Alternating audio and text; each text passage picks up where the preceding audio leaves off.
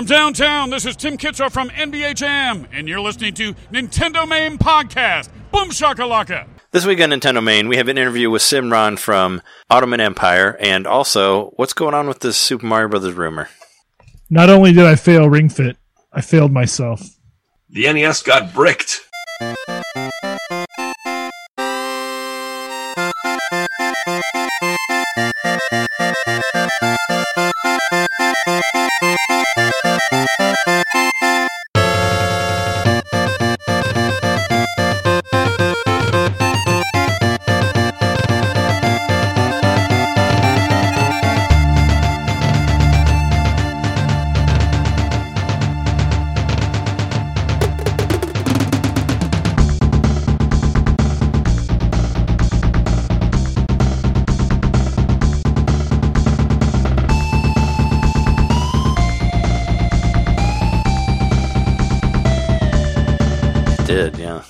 Welcome to Nintendo Main Podcast, episode 228. We are your hosts. I'm Trey Big Ape Johnson. I'm Jeremy DK on DK Action Mikowski. And I'm Wajon Knitter. I could have been Gray Donkey Kong also. That was another idea that I had for that. Yeah, we, we're here bringing you another show about Nintendo from Nintendo fans like yourself. We have an interview with the developer of the Otterman Empire. So first off, let's go to that.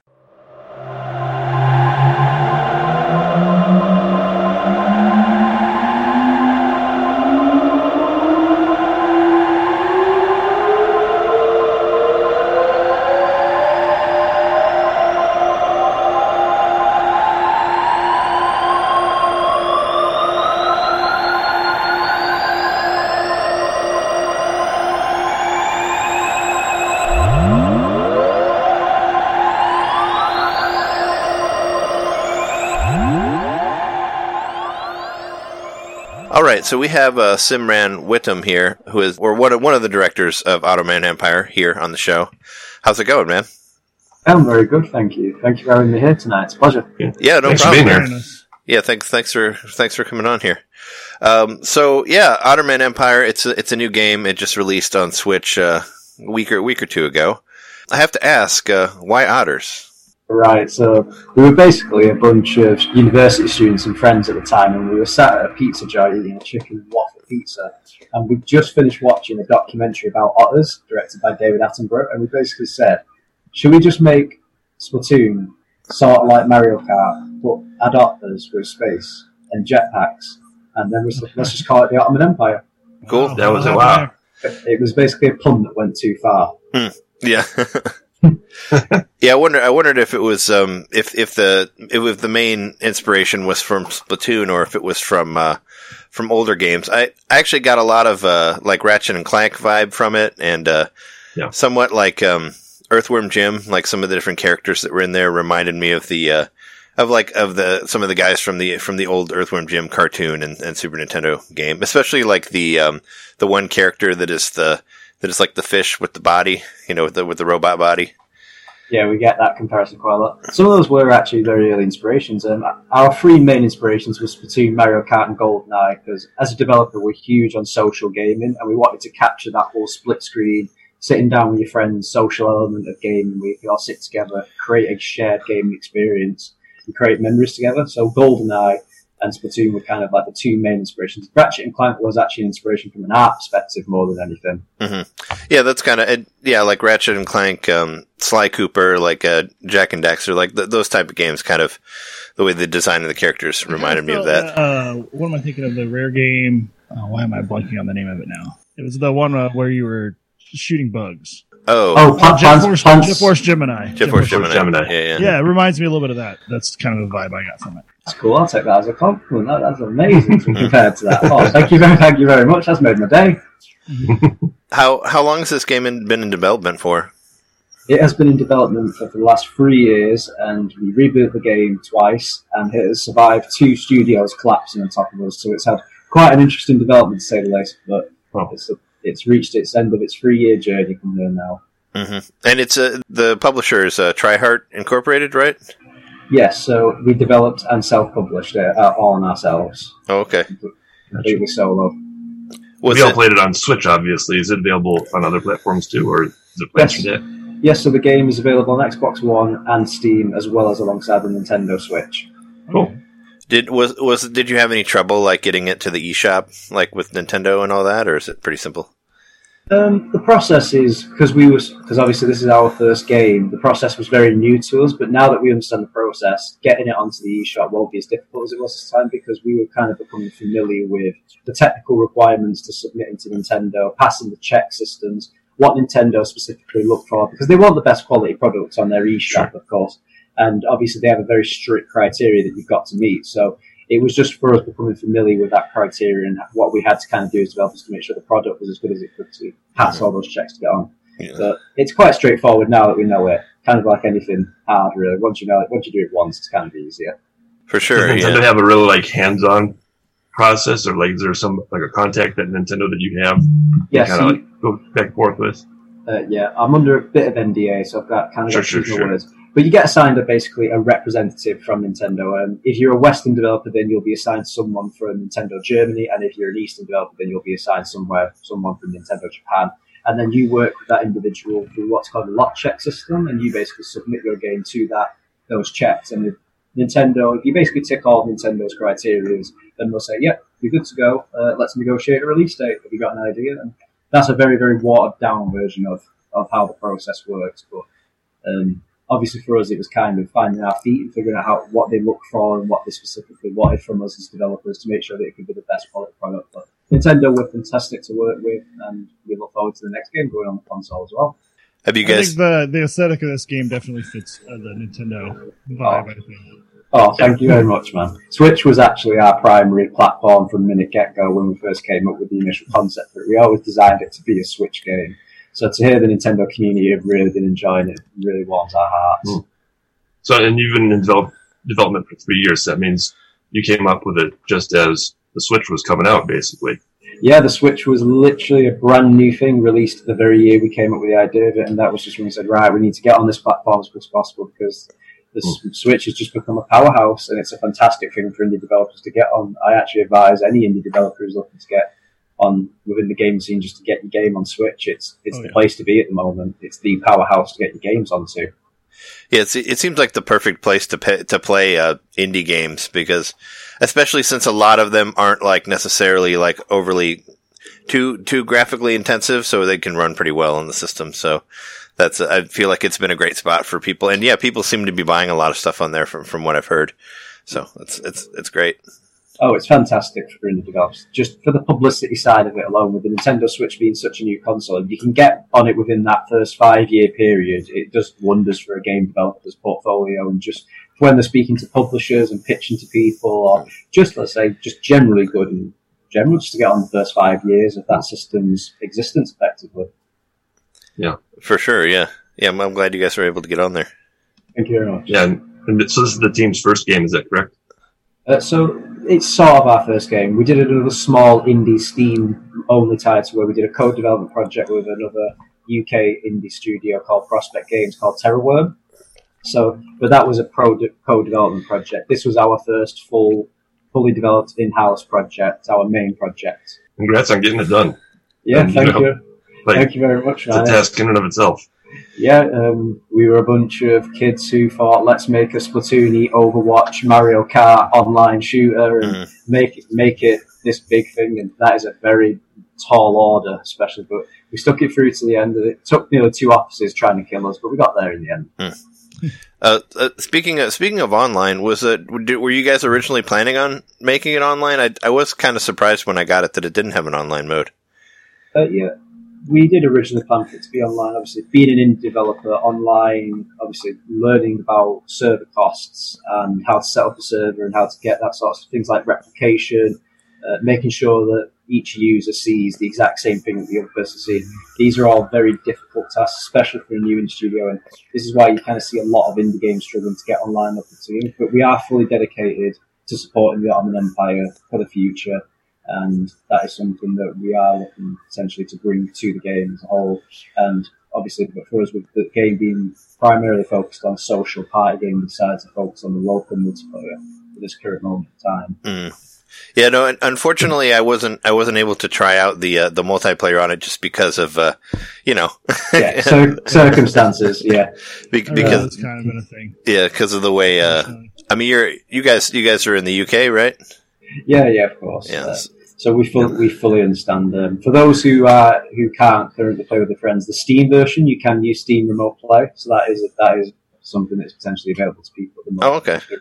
Given the current circumstances, so you can play the Steam version altogether through Remote Play. Yeah, and it, and there is um. I, I'm- I play I played through the single player, but you can play that co op as well, right?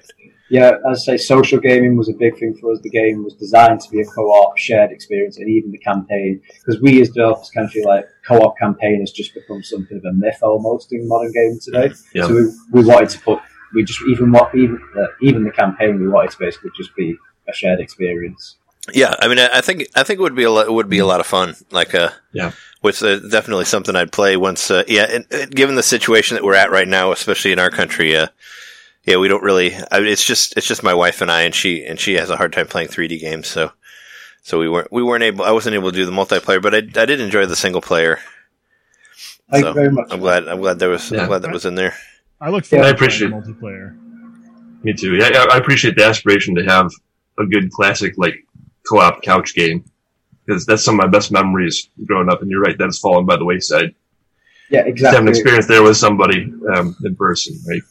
Yeah, That's- uh, exactly. What you just said then was our exact thought process when we came up with the game. We some of our fondest gaming memories was sitting there with our parents or our friends and just getting your friends over after school to come sit down, play a split screen game with you, like just things like Fur Fighters, GoldenEye, all these sort of old experiences, and we wanted to kind of bring that back into the modern gaming space, especially split screen. Yeah, I like the I like the fact that you were all sitting having pizza together. You know, like when you came up with this, it just kind of goes with the spirit of where you were wanting to take the game. Oh, thank you True. very much, man. It was it came from a silly moment, and the, it's a silly game. That was kind of always the thing. It was a chicken waffle and syrup pizza, by the way. Cra- Shout out to Crazy Chicken Cat. waffle Wow. and syrup. On a waffle Yeah. and syrup.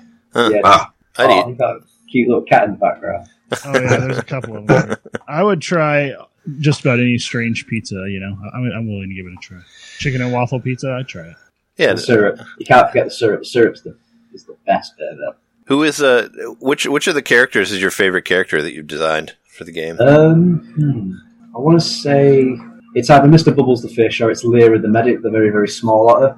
Uh, mainly because Lyra is the only otter in the game that has pretty much stayed the exact same since her initial concept art. All the other characters have gone through redesigns, masses of deterioration. She was kind of the first otter to really embody what we all wanted the characters to look like. So I've got a very personal experience with her just because I've been with all these characters through a massive journey. But she's been the one who sort of captured how we wanted all the characters to kind of look from an art perspective from the minute get go. Mm. And she had virtually no changes. So I'm very close to her. Plus, she's, she's a small sea otter. And if you ever seen a sea otter? They are ridiculously adorable. So that's, so that's why, that's why she's my favorite.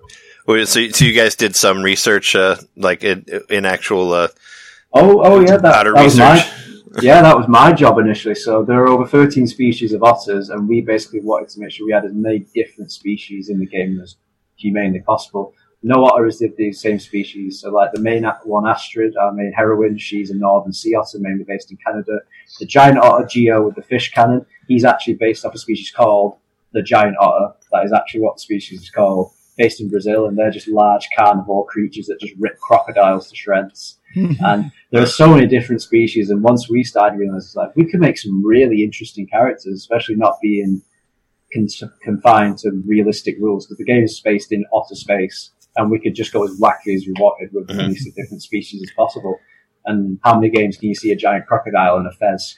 Yeah, I mean, it doesn't. It, it it gets to a point where you go beyond otters, like you're saying, like bubbles, like the like the fish in the in the mechanical suit, and yeah, like there's a there's a crocodile in there as well, and uh, and various different stuff like that. So Or you can wear a shark hat. yeah, I like I, I enjoyed like the different um the different things that you could unlock and uh, put on your characters. I think I Oh, used thank uh, Geo for the most part, and I did and I did use the uh, the other one that you were talking talking about. I, I used those two for the most Oh, part. thank so. We were, Yeah, I we've like been re- Geo. Yeah, we've been really shocked. Um, Geo and Noah seem to be the fan favourites since launch, and we actually didn't expect that. We always kind of figured Astrid and Bubbles would be the two favourites. Mhm. Geo, Geo was done pretty well within the community as well. We, he's been a very, very shocker because he was actually one of the characters we struggled to get right for a very long time. Mm. When you've got things like balancing in video games, and especially in a shooter, trying to make all the characters have an even footing with each other, when you've got such a heavy tank class like that, they can be very hard to balance. And he, he was the one we really struggled with at the time. See the community loving him has been absolutely amazing. I'm wondering, so one big difference between, you know, the N64 GoldenEye era and today is that you are able to have these communities pop up around your game and sort of monitor it and even even help to grow that community. So how's that experience been for you talking to the community around Otterman Empire? Oh, it's been absolutely fantastic for us. Um, I say community was one of my main areas the project as I'm one of the community managers for the game as well, alongside our other community managers, Dan Sheridan and Caroline Watson. And when we first started this project, we had no idea about things like building a community and just how important that actually is for an indie developer to do. So to be able to tap into all these different communities that we don't, didn't know exist, like the split screen Reddit communities, the Otter communities, the retro gaming community of love, like that GoldenEye element to it, uh, the fat animal community have absolutely loved it. And it's just been so interesting just to hear all these different perspectives. Because as I say, we're a community driven developer. For those that don't know about Try Interactive, we've built this game alongside our community from literally nothing but a blank level. The community have literally seen the game from when it was just a broken character in a blank level and helped us develop it through our events, Manchester Games Unite. And they come speak to us at these events and we take all that feedback on board. They've helped design the characters, they've helped design the outfits, they've helped design levels, because that's what we're really keen on is getting our community involved in the development processes of our games. Excellent, yeah, excellent. That, sounds that sounds great, and and I'm sure they've given you a lot of feedback as well, like as now that it's released and, and such. Right? Oh, absolutely, we love all feedback. We've had so much amazing feedback, suggestions, criticism, all these things that we love hearing because we like to hit absolutely everything. And we're already working on new content and new DLC.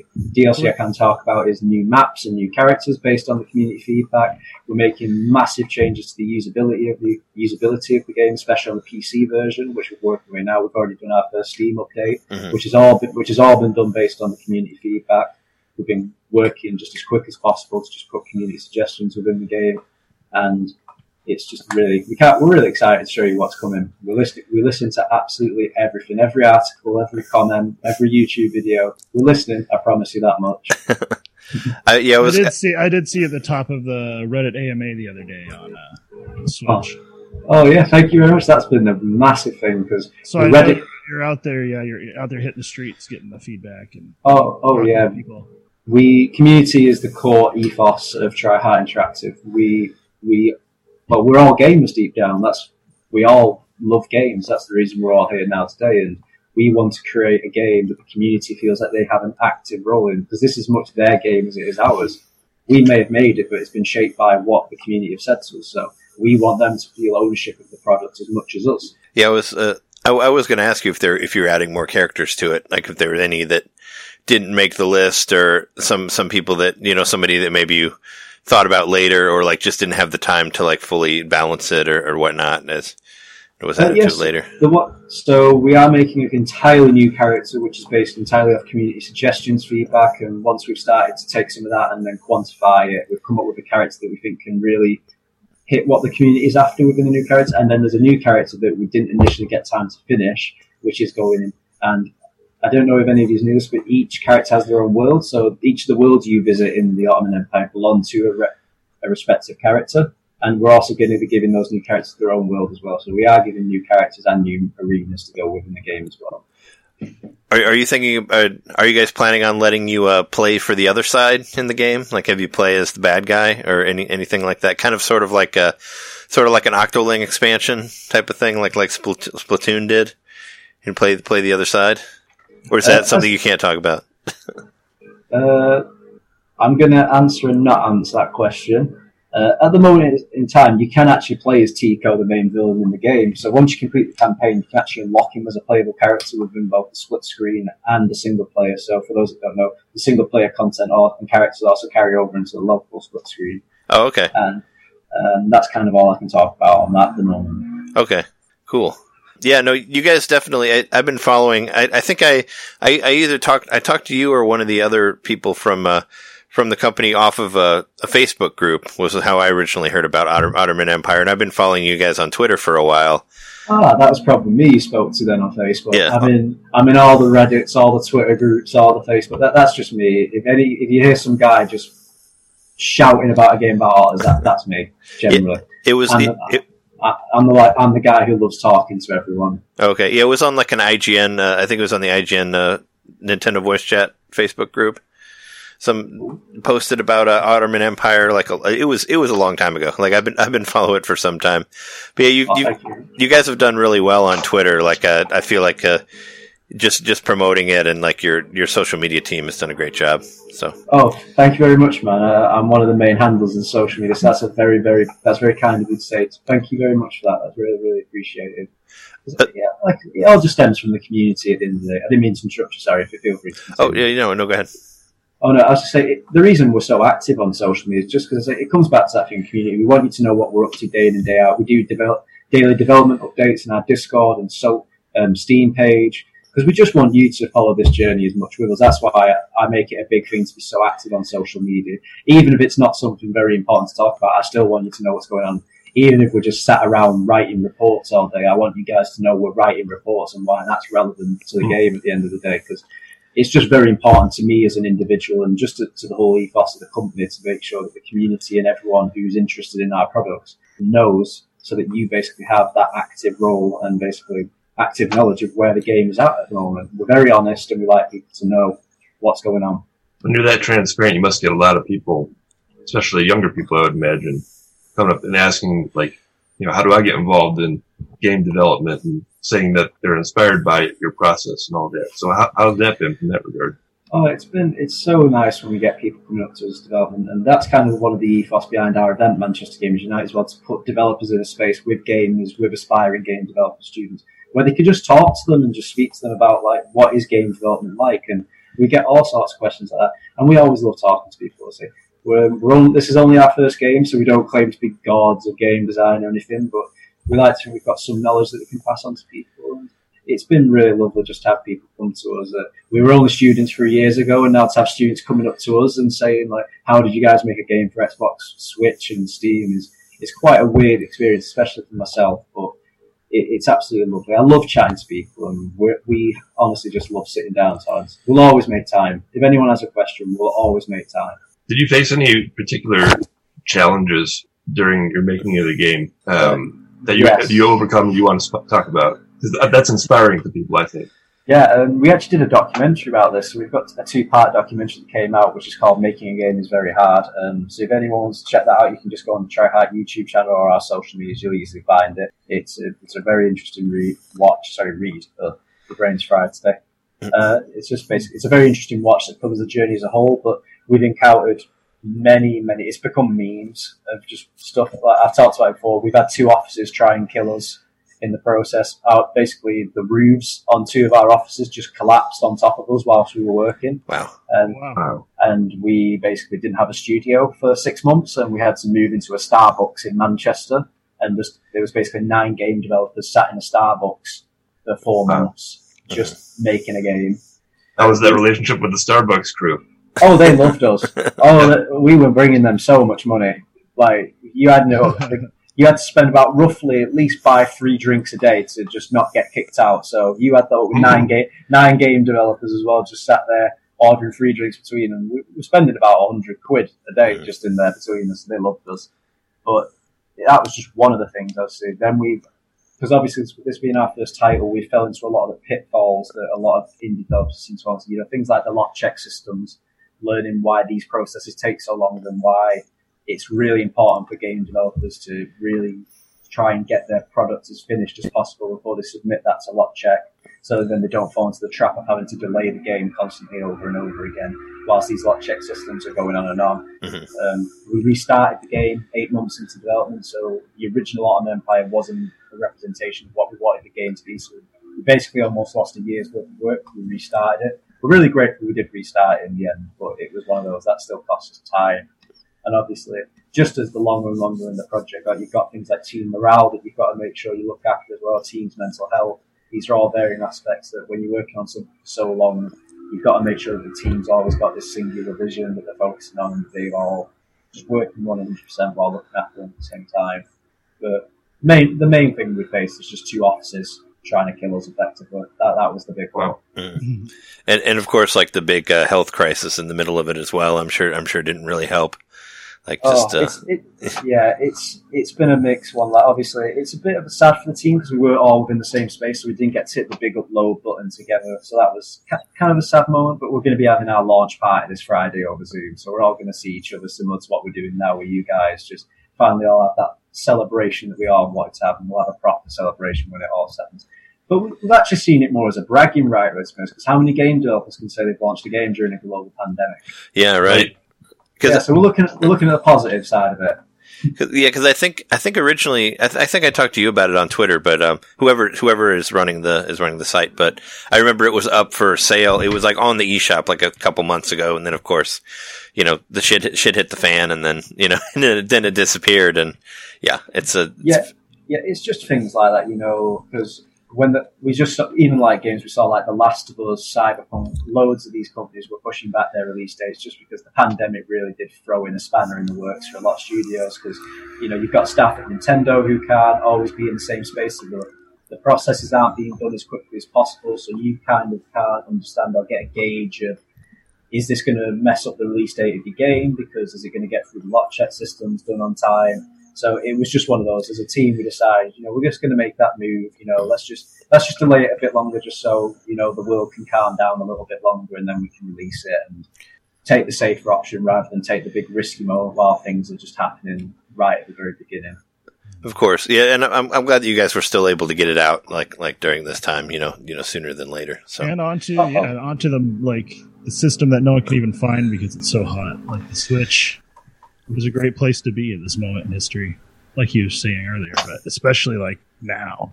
Oh, yeah, for sure. That was one of the big sort of like goals as a team. Also, we wanted to be able to bring because you know we got a lot of families that are all locked up together at the moment. If we could bring that family-friendly shoot, co-op shooter experience to them, and just give kids and parents the chance to sort of sit down and play a game together, or friends that are all living together. You know, we get a lot of emails and pictures of like mates who are all locked up together and playing the game together on the split screen sort of stuff. That for us has been a really, really cool thing. Just seeing friends who are utilising this time while being uh, all locked in within a single space with their friends, their family, their loved ones, and using it to create shared memories together. And that was kind of a personal goal to you, kind of bring like a little ray of sunshine to people's lives during a very, very scary time within humanity, effectively. And we're really happy to be able to do that. That was because you've got all these friends, families, and loved ones that are all kind of love, kind of locked up together at the moment due to the current circumstances. We can give them an experience where they can sit down and just play a game together like the old days and, you know, just create those shared experiences that we all had with our parents growing up or our friends and our family and our loved ones. And when we get messages, you know, like, oh, our kids are all sitting down, you know, it's taking their mind off things, stuff like that. When we see like groups of friends all sat there playing split screen together because they can't go outside, you know, that's been a big, big thing for us. So if we could release a game that helps take people's minds off things as well. Because we, we love mental health is a big thing for us here at the studio as well, and to be able just to be able to give an experience that makes people happy as well is something that we really glad to have done. It makes a lot of sense, def- definitely for for what's happening right now. Um, Thank you. Has it has it been doing has it been doing uh, as uh, has it met your expectations so far with the release of the uh, Nintendo? Yeah, yeah, absolutely. It's it's our first game, so you know we considered anything above being an absolute absolute catastrophic the catastrophic failure an absolute success. You know, this hmm. was a this was a big project for basically four guys to undertake as a first project as well. And wow. just just to see it getting eight, sevens, and sixes, and getting all this feedback and suggestions, and to see that there's now that loyal player base that really wants us to carry on moving it forward is just been such a huge morale boost for the team effectively, and we're really, really glad. And the launch day as well, like the reception we got on launch day was absolutely fantastic. So we're really, really grateful. I say we got featured on the Nintendo eShop front page, got put right next to Animal Crossing and Fortnite, which was just a big, big morale boost straight yeah, off the bat. Yeah. Xbox front store page. Someone put us next to SpongeBob SquarePants right on the Xbox front store page. I, I don't know who did that, but they have my eternal love. Uh, we got we got put in massive amounts of Steam lists. We got put next to Mass Effect and Star Wars Battlefront. got put next to Move or Die, which is a huge inspiration for us, and just to get put in even some of the lists as these big, big names and just these colossal giants, Yeah. just to get put in the same storefront, that is just such a huge. Just I can't even express the feeling of seeing your game next to Animal Crossing and Fortnite on Nintendo Switch. As an You said the team was four people on your, on your team. Uh, originally, it started off as four people, and then we we're now still four people. But then it's gone. It's become a mixed bag because in game development, you know, you have freelance contracts come on, but the maximum number the team has ever gone up to is nine people at any given point, and that's that's just people messing about for it. Sorry, varying from audio design, from art, music, QA, community management. We've had so many different people come and work on this project, and it's been absolutely fantastic. It's a huge labour of love. I'm sure you can see from the credits, the QA team Yeah. alone, the QA team alone was pretty huge. Yeah, it, there were quite a few in there from from what I from what I saw at the end. There is there. Um, I have to ask you. Uh, is it, is there more than one ending for for for the game?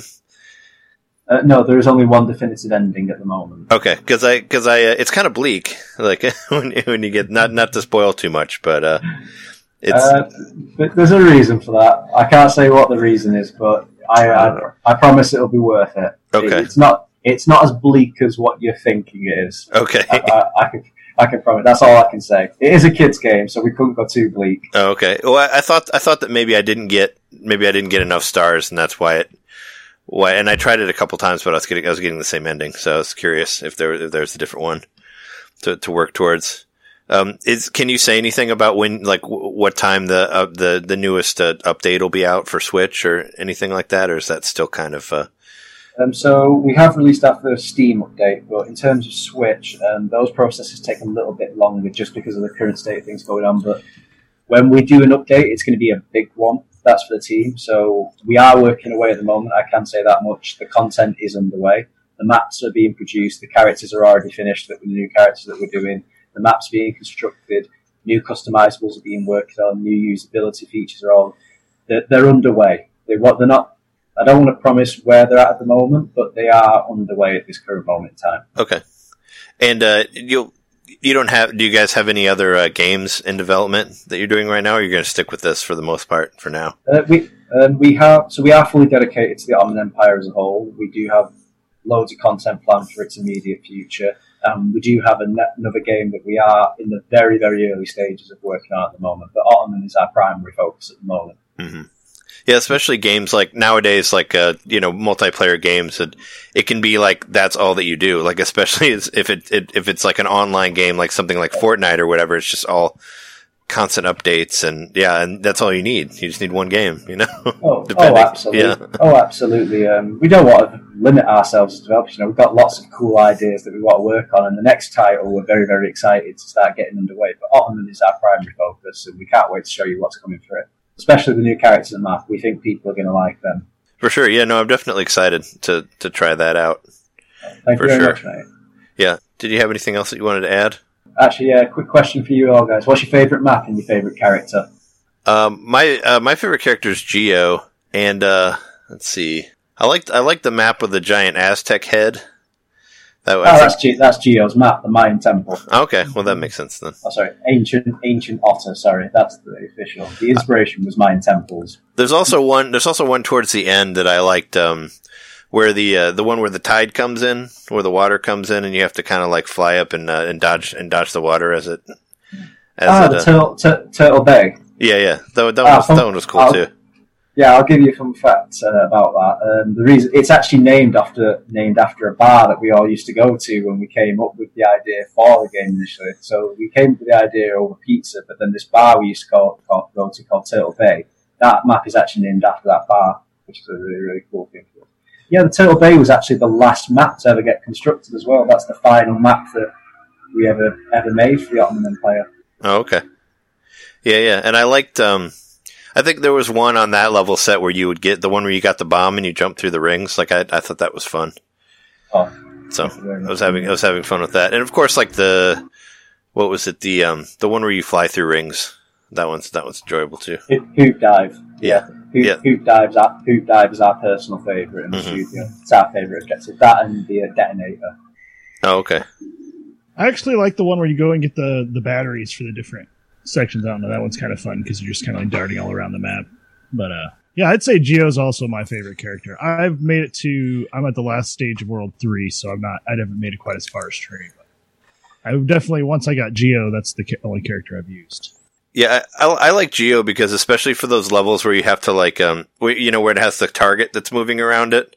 Uh, Geo, you can just like shoot it once and then it's all, and it's automatically done and then you can go on to the next one. So that was another thing. And plus you can take out a lot of enemies like very quickly. You know, so it's just one hit and then it, and then it's taken care of. Even though I did end up using the, using the other one, um, the, the smaller one just because she was, uh, much faster, you know. So Mhm. especially for like those uh, those ones where you go through the rings, like I, I found that she worked out really well for that. So did you have That's did you have a particular level that you liked, John, more than any of the others? Oh, so I've only gotten the chance to play the first level so far, so I like the first level. ah city. That Yeah. was the first map we ever made. That as well, the city set. Mhm. Escape. Some yeah, some of the levels get pretty hard. Like the one uh, the one that it's not necessarily my favorite because it's because it's incredibly difficult, but the one with like the laser. Like the laser thing that comes out of the ground that that'll that'll kill you. Ah, it's like a it's like an ah. arena almost. That one was uh, Ah, the battle arena. Yeah. yeah yeah So, because for the single player experience where you go through the areas, we actually took a lot of inspiration from Overcooked. Similar to so Overcooked starts off Oh, kind of very starts off very easy, but then it gets very very difficult the Mhm. more and more you, we progress it. That was where our main inspiration for the difficulty spike within the campaign and the levels initially came from. Because Overcooked was a huge inspiration for us because being such a colossal party game, how can you not take inspiration? And we know the guys over at Ghost Town Games as well, and Mhm. they're they're absolutely phenomenal team, and you can't not admire their work. Yeah, Overcooked was a was a lot of fun. Yeah, it's just, it's very very stressful, very stressful game. But I can see I can see the similarities there between between the two of them. If uh, yeah, if, if you guys don't have any other questions for him, I, th- I think we uh, you know we could, we could let you go. But yeah, thank thank you very much for being on the show here, and I and I I look I very much look forward to the DLC for Otterman Empire and whatever else you guys have going in the future. And uh, and multiplayer, like yeah, if we uh, if we get a chance to actually hang out together someday and play games again. Yeah, it's definitely on my list to try out once I once I'm in a position to do that. A friend of mine, uh, a friend of mine in the, who lives here in Chicago, he he does um he does like video game parties and stuff like that. Well, he used to, you know, when there were bars that were open and all that. And I would go and I would like play video game music and we'd like you know play play like local games together. We've actually been playing a lot of uh Jackbox now because that's so easy to play online. But it, this would be definitely something that I would bring that I would bring to one of Kevin's like uh, I play game events. Like it would be something that he'd get a kick out of, and the people there would get a kick out of. So I was Oh, whenever we love yeah we, we love seeing stuff like that. So be sure to send us pictures if you ever do do that because that'd be absolutely great. And if Oh. you guys are ever, and if you guys are ever in the UK, feel free to come hit us up. We'll play a game with you all as well. Oh yeah Awesome. no yeah no, definitely and uh yeah and if there's uh whenever the online comes on, you know maybe If, maybe uh, we'll be able to play you Yeah, guys the citizens are ever allowed over there. You know. If we're even yeah if we're ever let out of the country, we're kind of banned from everywhere right now. Yeah, don't worry. The UK is not welcome anywhere at the moment as well. All, all, all, all the co- all the countries hate us at the moment. No, No. one's letting us in. So I fully relate to you on that one. well, I think you guys are great, and uh, and thanks again for uh, coming for coming on the show and talking to us about uh, Otterman Empire. And uh, everyone who's listening, you know, check it out on the eShop right now. It's it's up there. So yeah, the Otterman Empire. It's a fun uh, multiplayer, zany, quirky game. So check that out. Check it out. Thank you very much for having me on.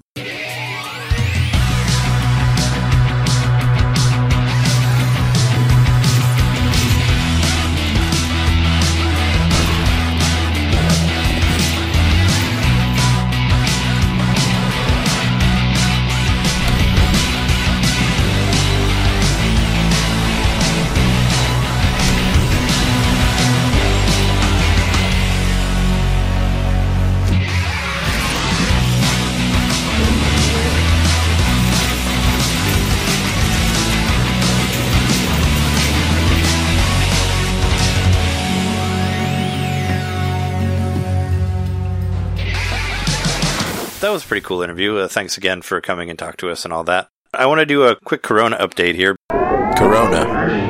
Corona. Corona.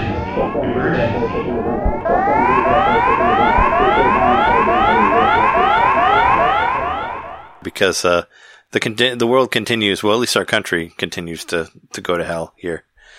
And um, in in my area of the country, like we just we just recently something came out from the from the um, governor saying that it's kind of hilarious because it's like uh, it's basically there's 11 sections of of Illinois now, Hmm. and one of them is Chicago, that. which I which I figured was going to be. It's just going to basically be every other place and then Chicago.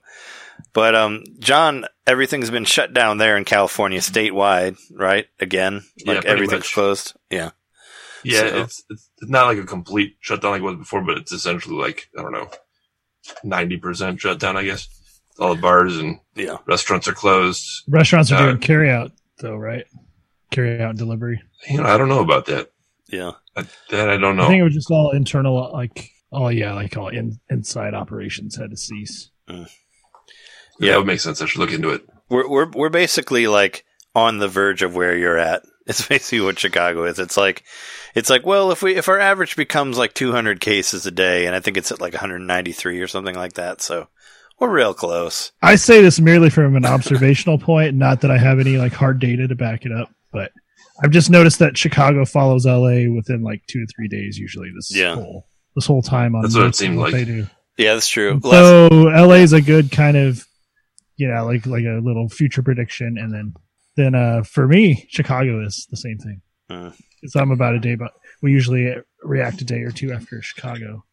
Well, it's kind of weird that they're splitting everything into seg- into sections though, because it seems like it's going to be, well, maybe this will be for Chicago, but like the rest of Illinois, maybe not as much. I wish we could just Maybe like, trying not to piss off the rednecks as much. I, I wish we could just like outlaw them from the city though. If they're just going to do whatever they want in uh in whatever's basic, basically Southern Illinois is anything is what I consider anything south of Chicago.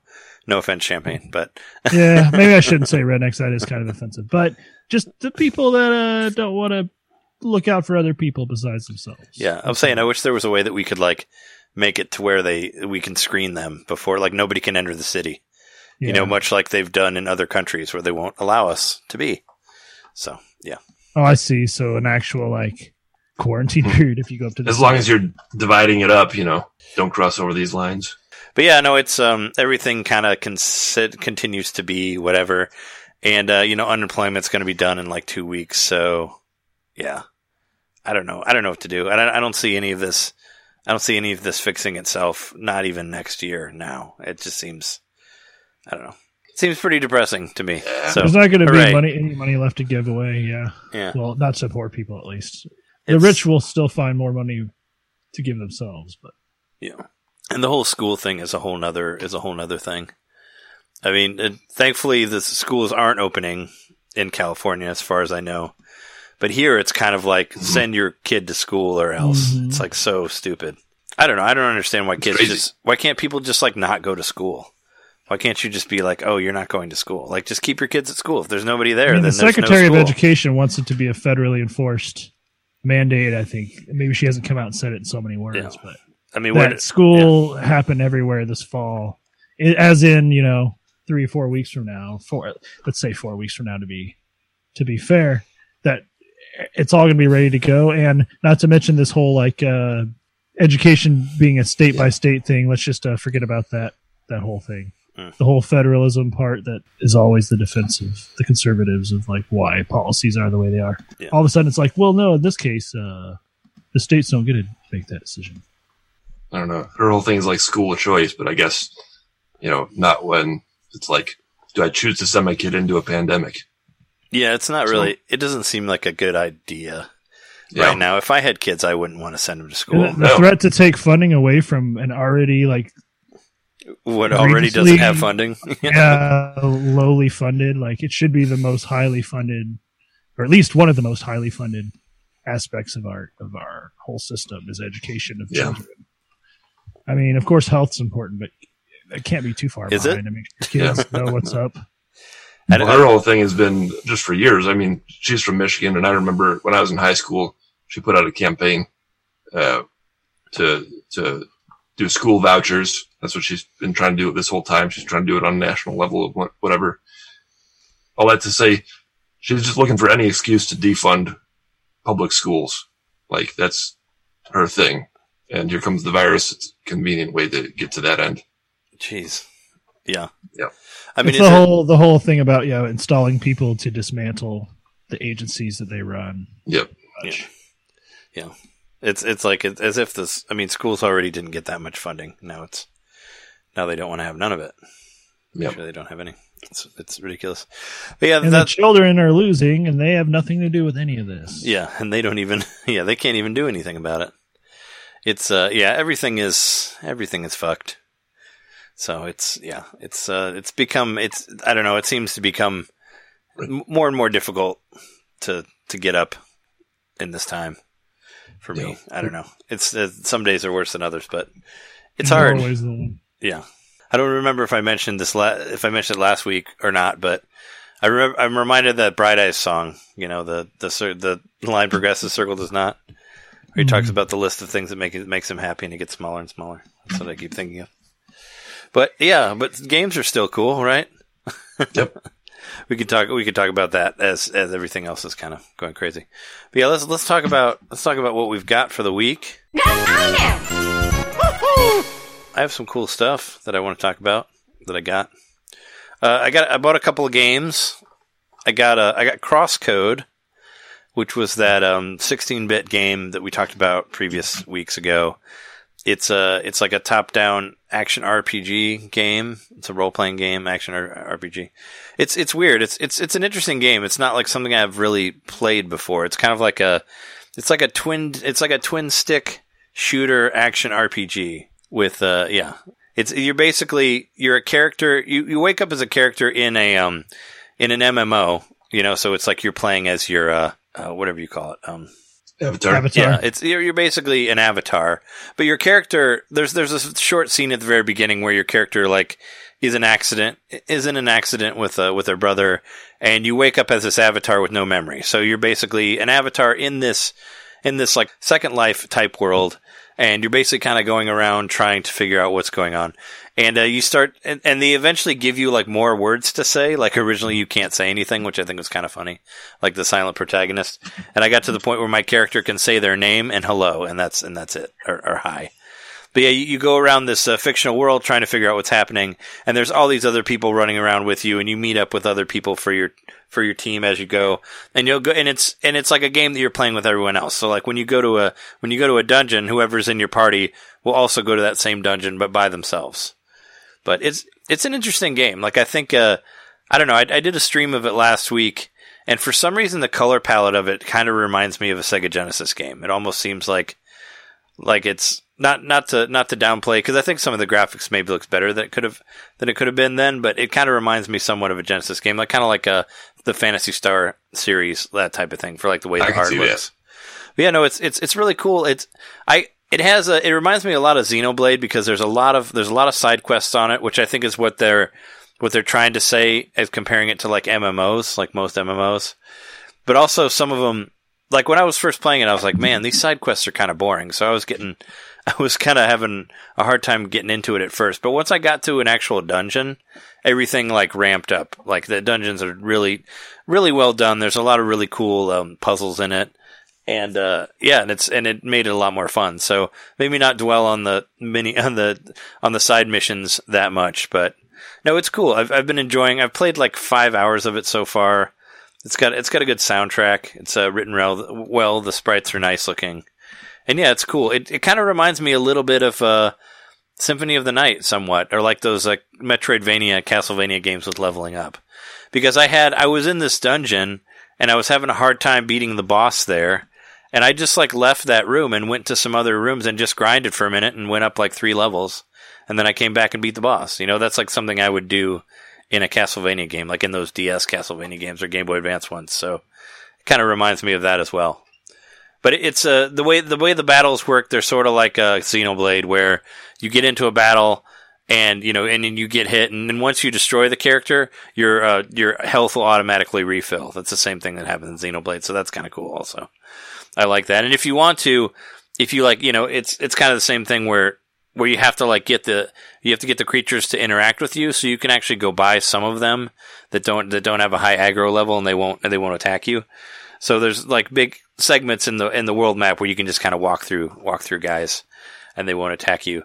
and it, and if you if you attack like multiple guys one after another, you can raise your ranking and stuff like that too. So there's like a grading system on it, but but yeah, it's cool so far. I've, I've been enjoying it. There's also you can you can teleport all over the place and stuff like that, so you don't have to really run from one thing to another, which helps. But that's been that's been one thing that I've been playing pretty pretty Well, I watched a bit of your stream the other night. It was pretty cool. Like, Yeah. uh, I've I've almost bought it a couple of times, but it's but, de- uh, it's can't, definitely can't do it yet. Yeah, it's definitely interesting. It's it's not like it's not like anything else I've ever played. Like it's uh, the whole like twin stick RPG. I've never really seen that anywhere. So it's you definitely can't say that it's not original. I, I think that's something big on it. But yeah, no, I want to I want to stick with it. You know, I think it's. I think it it, uh, it sounds like it's going to be a cult classic the way people talk about it. oh yeah, people seem to be already in love with- in love with it. So it's uh it's it's already got a pretty too- high. I think you also mentioned last week that uh, there was um, some comparisons to Zelda Dungeons and saying like it was better than Zelda Dungeons. Yeah, some people said that. It's from what well I've I've been through one dungeon so far and it is kind of it's different from Zelda as in like there's not an item that you get. There's not like a main item that you get. Well, I guess I guess you do kind of, but I had to beat the final boss to get it. Like I did get an upgrade, but it wasn't like you go and find an item and then the item helps you get through the the rest of the dungeon and then you, you know, and then you like use that item on the boss. It was different than that. There was actually, it was more like a thing. I don't want to say too much without giving spoilers away, but it was more like a thing in the dungeon that you could interact with that became something that you could do all the time as, as an item. So it's like something that would like alter your, your beam or whatever you're shooting. And then you get to take it with you after you beat the boss. So that's kind of how it works. So, and also that you'll use that to unlock stuff that you couldn't unlock before.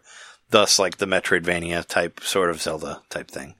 But it's, I mean, it's straight up action. There's no turn based in it at all. It's, it's very much like, I don't know, it's like a bullet hell RPG almost at times. It's really interesting. Like it's like, it's like nothing that I've ever played before. So But not like uh, but not like Undertale, different kind of bullet hell. RPG. no, I mean, There's actually Yeah. physics in this game, from what I can tell. Like yeah. physics are important to it. There, I mean, there's a lot of like, uh, I mean, there's a lot of like, uh, bouncing off walls, you know, it's like pool. Some of it is, you know, where you have to hit an angle and then it goes to another thing. There's puzzles like that where you have to like hit, where you have to hit a certain amount of things in one shot. So it has to like bounce from one thing to another and you like move stuff around that'll, that kind of reminds me a lot of like a Zelda style puzzle. You know, where, where you're like, or like moving boxes and like ice sliding puzzles. There's stuff like that that definitely felt like, like Zelda. But yeah, no, I, I'm I'm really intrigued by it, and I think it's I think it's really cool. Um, it's uh, I've been enjoying it thus far. It's been my main. It's been like the main game that I've been playing. So that's that's a good one. Also, uh, also on the same week, uh, Curse of the Moon, Bloodstained Curse of the Moon two came out, and I've been trying. I've been playing that game as well, but I forgot. I forgot how fucking hard those games are. It's uh, and I and I play it on the regular veteran mode, you know. So like every time you get hit by something, you get knocked back and all that. Like that's how I play it. So uh, it's been doing pretty good for me on that. But it's it's cool. Uh, you um, what's it? Uh, there's there's seven characters in it this time. I think there were only four in the first one, like four or five. But that's that's quite a lot of characters. And every time you basically play through a whole level set, and then you fight a boss. And right at the end, when the boss is about to die, like in the other one, they would like do this last attack at you, like right about when they're going to die, and I would normally die then because I forget about it. But in this one, they look like they're about to do the the last attack, and then somebody, and then your new character comes in and kills them, and then they become Oh. part of your team. So it's really cool the way they introduce all of the characters. And the characters are really cool. Like there's a character who has like a big gun that can like shoot across the screen. Or, and it's, and it's kind of like a, it's sort of like a Grant type character. Like they can hang from the wall and they can do like the, you know, jump off the wall Mega Man style stuff. So there's a lot, there's a lot different. There's also like a character that can do like a pogo jump, like kind of like, uh, DuckTales. You know, like there's a character with a, with a spear that like jumps on that and you can jump on top of enemies like you would in like DuckTales or, or, or in some of the later Donkey Kong Country games with Cranky. So there's, there's a lot, there's a lot more variety between the characters. And I think it's really cool that there's so many more. Especially, I thought the gun character was really cool. Like I was having a lot of fun with that character. And each character has, of course, has their own like secondary weapons as well. You know, so they're, so they all have, they all have different moves that they can do between them. And I think I've gotten, uh, three of them so far. So yeah, but it's I, it's definitely difficult, but it looks it looks really good. You know, it's I mean as far as like there there was a there was a, a event that happened with Nintendo.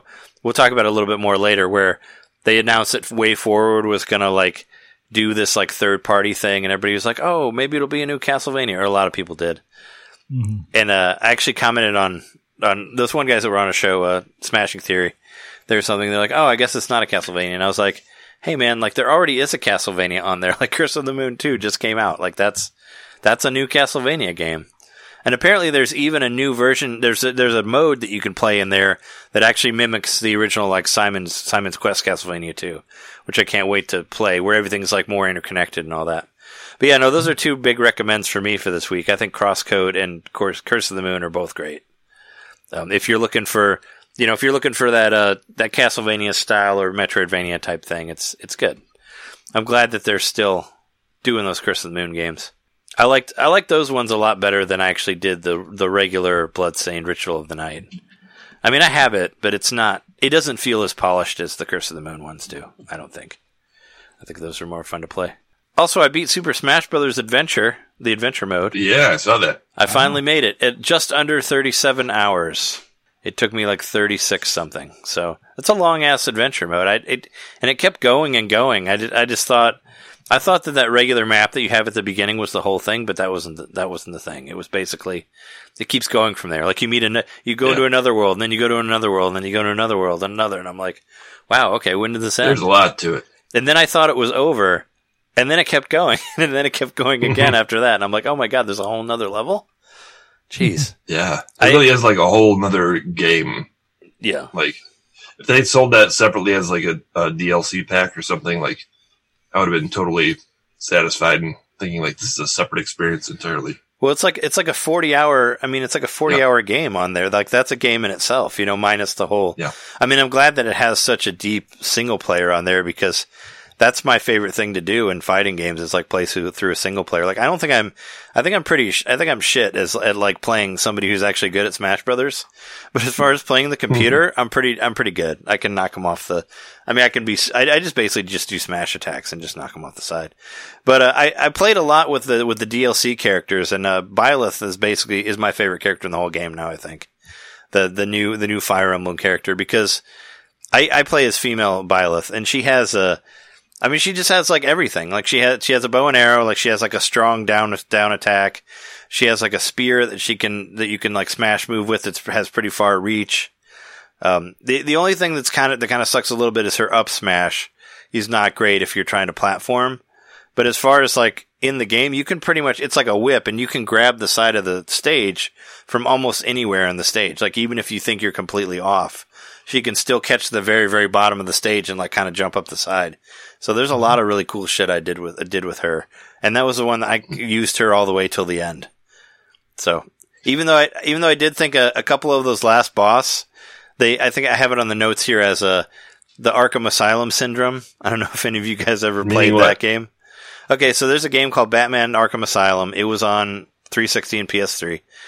And it's it's a good game for the most part. Like I like the pacing of it, but it also has the problem of having like the same bosses over and over and over again. So like so like Bane is a main character in the game. So it's like okay, so you fight Bane once, and then you'll have to fight Bane again with like two other characters. And then eventually you have to fight two Banes with like five other characters. And then at the end of the game you have to fight Joker Bane. It's like it's it's like they're just doing the same thing over and over again.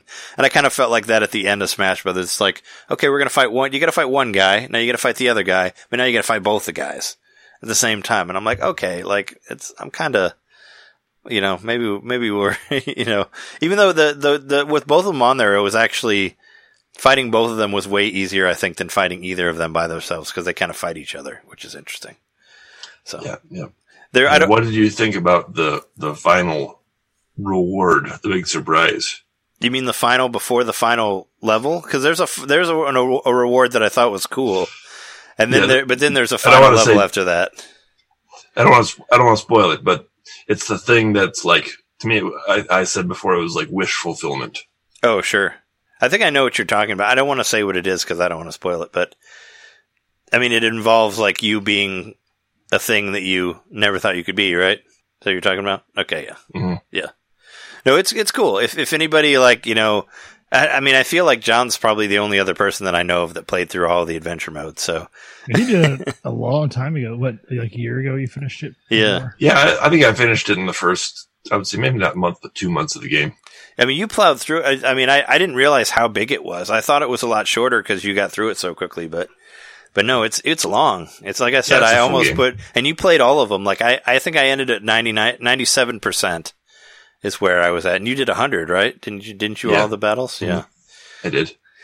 Some of them are like, yeah, there was some of them. I it was just like they're just too hard. Like the, a couple of the ones at the end, there was one where it's like a stamina battle against like against um what's his face, uh, Little Mac, and he's like all of his powers are all of his powers are overpowered, and that one was really fucking hard to do. That was one of the hardest ones I thought, and I made and I beat that one. And there's also another one where you fight where it's supposed to be um what's his face? Uh the guy with the flat top from uh oh Guile.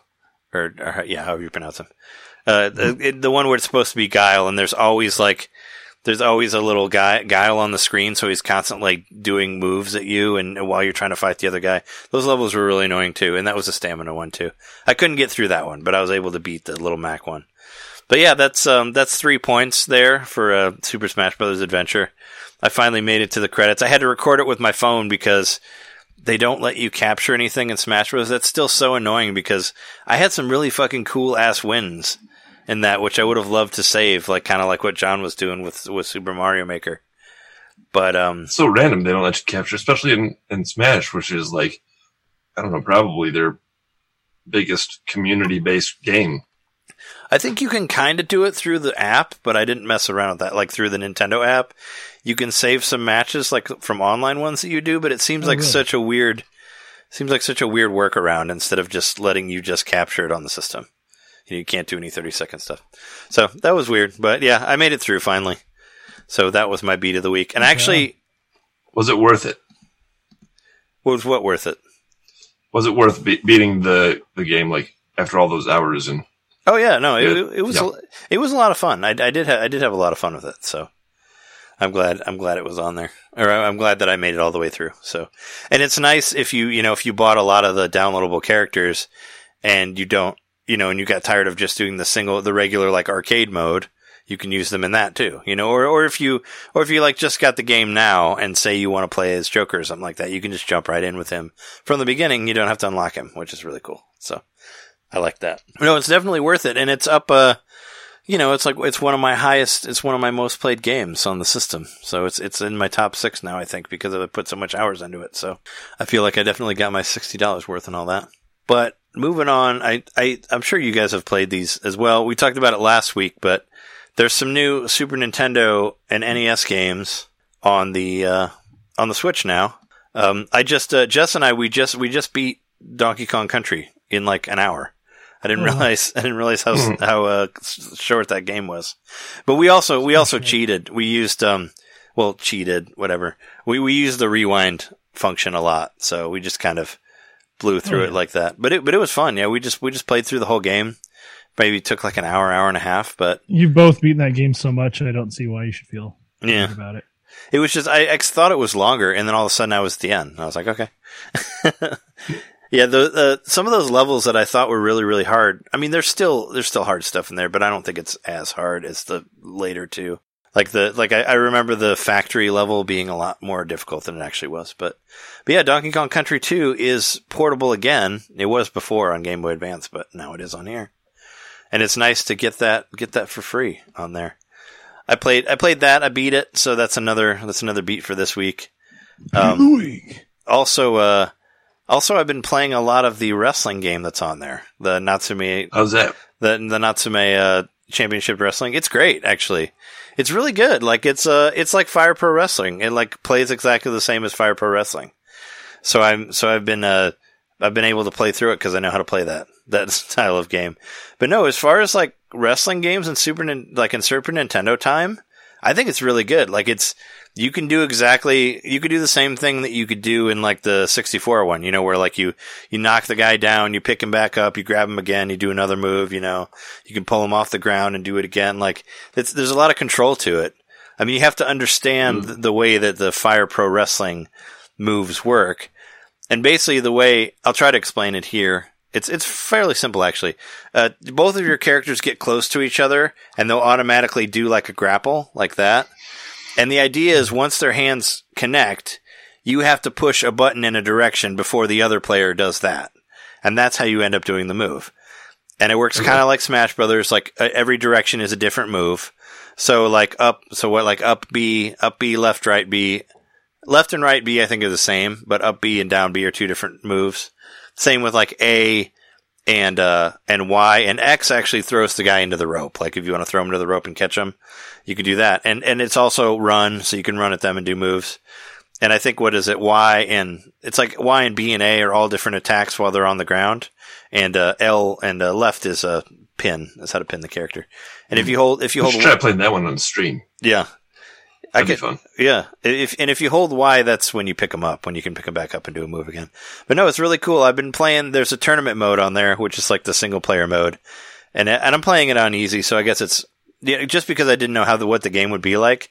But I've just been kind of I've been tearing through the guys like two three minutes tops, you know, and just uh, knocking guy down after guy down. I, I I think they're all based on actual Japanese wrestlers as well. But I've been playing as Big Ape. That's my character. Big Ape, just because I thought he kind of looked like uh, the giant of uh, 90s WCW, so I picked him. He doesn't, I mean, in the game, he doesn't look like that, but his picture sort of looks like the giant's face, so. But no, it's cool. Yeah, there's, there's, I know that's like two wrestling games that are on the Switch now, because there was another wrestling game on NES, which I haven't played that, tried that again, but this one seems pretty competent. Like, I like, like if you understand the way Fire Pro Wrestling works, it's very much like that, so it's yeah, it's it's cool and it and it controls really well and it's and it's fun. So, and of course, yeah, there's somewhat of an online mode on that with with your friends where you can play. So, I haven't tried I haven't tried Immortal yet, but I owned Immortal for years. I've played Immortal already, so I didn't I didn't try it out. It's probably really nice to have a rewind function and save state and all that, which I haven't got into, but that's there. Also, I got Chip Tanaka's new album, the Domingo, came out. Have so you? you bought it, right? I bought it. Yeah, it's it's cheap. It's like eight ninety nine. So I didn't feel. I didn't. I checked it out on Spotify because I didn't know it was out until you made the comment the other night. You just said like Domingo too or something like that, and I was like, "What?" yeah, it was out at like. I Uh, So mean- Domingo's I- I out, and I thought you were talking about a guy. no, it's the stands. For, didn't it stand for like Sunday? But it's not. Didn't come out on a Sunday. Right? Yeah, Domingo means Sunday, but um, man, what a what a cool record, and like in some ways it like kind of references the other record as far as like some of the song titles and stuff. I think. Oh yeah, like um, where I have it pulled up here. Or like Calm Sea, Hammerhead Mhm. Shark Song, Tube Worm Dub. The Hammerhead Shark song is awesome, and so Yeah. the Tube Worm dub is really cool. Yeah, It sounds almost like 100 gecs. If anybody here listens to 100 gecs, I, it reminded me of that a little bit. Oh, okay. Yeah, I haven't. But yeah, no, it's I listen I listened to it right when I got it. I listened to it straight through, and then I listened to it again with Jess today while we were, while we were hanging out. Like I plugged the computer into the record player and played it through the record player because I can't get can't buy records of of uh, Chip Tanaka's work, but I can do it in my own way, I guess. Play it through the computer through the record player. So yeah, I did that. I also got I also got a book. Well, it's it's a it's an it's an Audible book, but I've been listening to it. It's uh it was uh, the guy who wrote it was on 8-4 Play. That's that's how I heard about it. But it's it's really cool actually. It kind of remind it, it, it makes me think of what uh it seems like a console wars but in Japan is, is kind of what I've Okay. Is what I is I mean I never read console wars but I fe- feel like this is kind of that version of that. It's basically the book is called it's got a long title. Um, it's called Pure Invention: How Japan's Pop Culture Conquered the World. And uh, and I, I I heard this guy talk about it on this other podcast, and I looked for it. I was like, well, how much is that? I'll look it up on Amazon, and then I found out that I could get it for free on Audible. So I got it for free, and I've just been listening to it. And I've listened to. I've heard of that book. You've heard of it? I think I've heard of it. Oh, yeah. okay. Well, I mean, it's I've I've listened to about five hours of it, and I think it's incredible. Like it basically, it takes you all the way back to like Japan, like pre, like right before World War II, and like you know a- after World War II, the country was completely devastated. They had like, you know, they were basically like eating rats and shit. They had like nothing, you know, and it just talks about their basically how they pulled themselves out of that mixed with like the popularity of anime and like video games and the whole book sta- starts off with them talking about like Final Fantasy VII and like how much of a huge impact that was in the time that it came out. And it basically kind of or it talks and also talks about like Spirited Away and like Hayao Miyazaki and like how that was a huge deal that, for that to for a Japanese animated movie to win an Oscar for that for that year and like and then they kind of just go back and and go and just take you along the uh, the history of like all the mean the all the key characters like in Japanese video games and anime and uh, toys and stuff like that and it's incredibly interesting. Like if you're like I'm, I'm, you know, I, I love Japan. I, I love Japan culture and all that. So it's been great. It's been an awesome thing for me to listen to. It's been like a, you know, I was, it's been like my new podcast, I guess. It's like 11 hours long on the, on the Audible, but Mm. I, I'm not sure. I, I'm not sure if I get Audible automatically through Amazon Prime or if it's just, just like a month trial or whatever, but I want to just, I don't want it to like cut me off. I want to be able to listen to all of it before, before if there is a cutoff, you know, I get through that. But no, it's it's really cool. Like they talk about Akira Toriyama from uh, Dragon Quest. Like they they've talked, you know, they they talk about uh, Shigeru Miyamoto's already been mentioned on it, of course, and you know they they talk about this, you know, like a lot of the people and like where they were, and it talks about like. uh Astro Boy, I'm sure. Oh yeah, no, that's the, actually what they're talking about right now because Astro Boy was like one of the first big animes to like you know to go to go over to here. But um, yeah, it actually what Astro Boy was based on a was based on a when like on like one of the very first like manga comics. Like it's it's really cool. Like they get they really get deep into it and like tell you like all the backstory of all that. And and it also you know goes in line with like the um you know like uh, the basically like the oppression that was happening there and like and like how people were rebelling and and like uh, f- trying to fight for like fair wages and all this other stuff and riots and and I and I remember they they were talking about how like Akira Toriyama was in like one of the first riots in the 60s you know the guy who like designed all of the Dragon Quest characters and like Dragon Ball characters and stuff like that. So it's really cool. Like they really get deep into like where everybody was before they before they got to where they were you know and it's it's cool.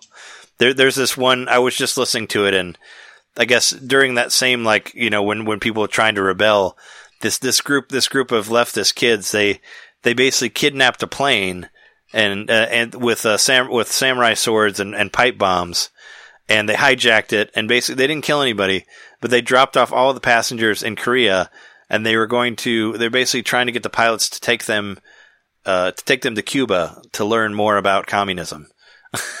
so wow. yeah, it was it's, it's incredible like all the stuff that you learn about it. Plus like the first uh was it was the first Japanese toy that became popular again after World War II was basically a rep- replica of the American Jeeps that were in Japan. Like that's what they went from was like from America's impre- uh, like basically mimicking like what you know America's presence, which was a terrible thing in their country, to like this toy that blew up huge, like for kids and adults alike, and all that. It's it's cool. It's incredible. I recommend everybody check it out. If you have Amazon Prime or something, you can get it for free and listen to it. And it's yeah, it's awesome. Like it's it's cool. I've been I've been super into it. What else? I got I got a lot this week. I ended up getting I bought those Wi-Fi bulbs that Jeremy talked about on on one of our Patreon episodes. So um, yeah, the ones uh, I got the Wi-Fi bulbs that we were talking about on our um, our dreaming gaming setup episode. Mhm. So they're they're pretty cool. I I have one. You can see it right now. Looks In- pretty dreamy back there. If you see it, see it in the corner. I'm controlling it with my Whoa. phone right now. It's uh, yeah, they're they're dope. Changing colors. Yeah, or like or like what I was using. Uh, this is what I was doing for like my uh, video game night, music night. I could make it be like a club back there. But yeah, we That's pretty cool that you use it for your streaming. Yeah. Yeah, no, that was part of it. I got, I got it to, to have in, cause I always have this closet light on and I noticed in our streams that it's always like super bright. So I was like, so I found, I found a four pack online. So I put one in this closet. One is on Jess's nightstand and then there's two in the living room. So I can kind of just like change them around to whatever. And they work out really well. I, I had kind of a hard time syncing them to the Wi-Fi because it had to be on a certain different, like, um, whatever setup. It had to be on 2.4 and it was already on, on 5, so that was kind of weird. But once I figured it out, they've been, they've been working great. You can put them on timers. Like we made our, we have our ones on, in the living room come on at 7.30, like right when it starts getting dark. So like they just automatically come on. And, uh, yeah, it's cool. It's, it's a lot of fun. Jeremy's got his colors going too, and my wall is just plain white. I feel so left out. That, but yeah, no, it was like it was four of them, so it was like less than ten dollars a bulb, and I thought that was a pretty good deal. And they're supposed to last for like twenty five years, so it's like Total. I mean, it's That is totally really worth it. deal. Yeah, that's what they I say. paid like yeah, I think I paid like thirty bucks for the first one I bought. The second one was a little cheaper. And then I bought two more at the same time. They Hmm. were a little a little cheaper, but hopefully the prices keep going down on those because if they last that long and you can make them whatever color you want, then uh, they should replace all bulbs. yeah, yeah. No, I, they're just. It's just cool. It was, it was something that I just thought of, and I went for it, and yeah, and they're re- they're really neat. Like it's been fun to just mess around with them. Send me a link when you get a chance. I might want one of those. Yeah, Play Breath of the Wild with green lights.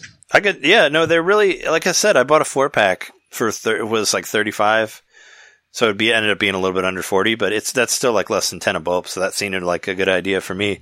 And actually, after I got all four of them, I was like, man, I, I kind of felt like, I was like, man, I should have ordered more. I could do a lot with these. And, and, it- and if I, and if I was in a position where I was working more and I had access to more, you know, to more money and stuff like that, you, you could go crazy with this. Like you could, you can buy like little sockets that are Wi-Fi. Like I could put all of my systems on Wi-Fi if I wanted to, where I could mm-hmm. turn on my Super Nintendo like with my phone or the TV or whatever. Like if I wanted to get ridiculously techie like that, it, it's it's fun. Like it's just look at it, there's just so much shit you could do. You could like you could take like say you want to turn off your power strips and like save money, you could put them all on a Wi-Fi switch and just turn them off whenever you want to, like that type of thing. It's I don't know. My mind, my mind kind of like went went crazy with Yeah. it. I was like, man, I could do If all you- this if you- other stuff. If you listen to our Patreon episode, I actually do talk about how my basically my whole office is set up that way, where my um, everything but my Wi-Fi router and my actual PC are on the outlets I can control with my phone. So Mhm. I can just leave my office, go lay in bed, and then turn everything off. Oh, so you do have the outlets. Yeah, I have two of those Wi-Fi outlets, and they just one controls. I mean, I've just got they just split two power strips between themselves, but yeah, they've each got their own power strip, and they control all those devices.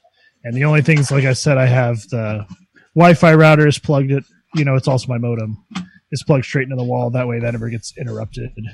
And likewise, my PC, I always want that to stay on. I don't want to Mhm. accidentally turn that off with an app.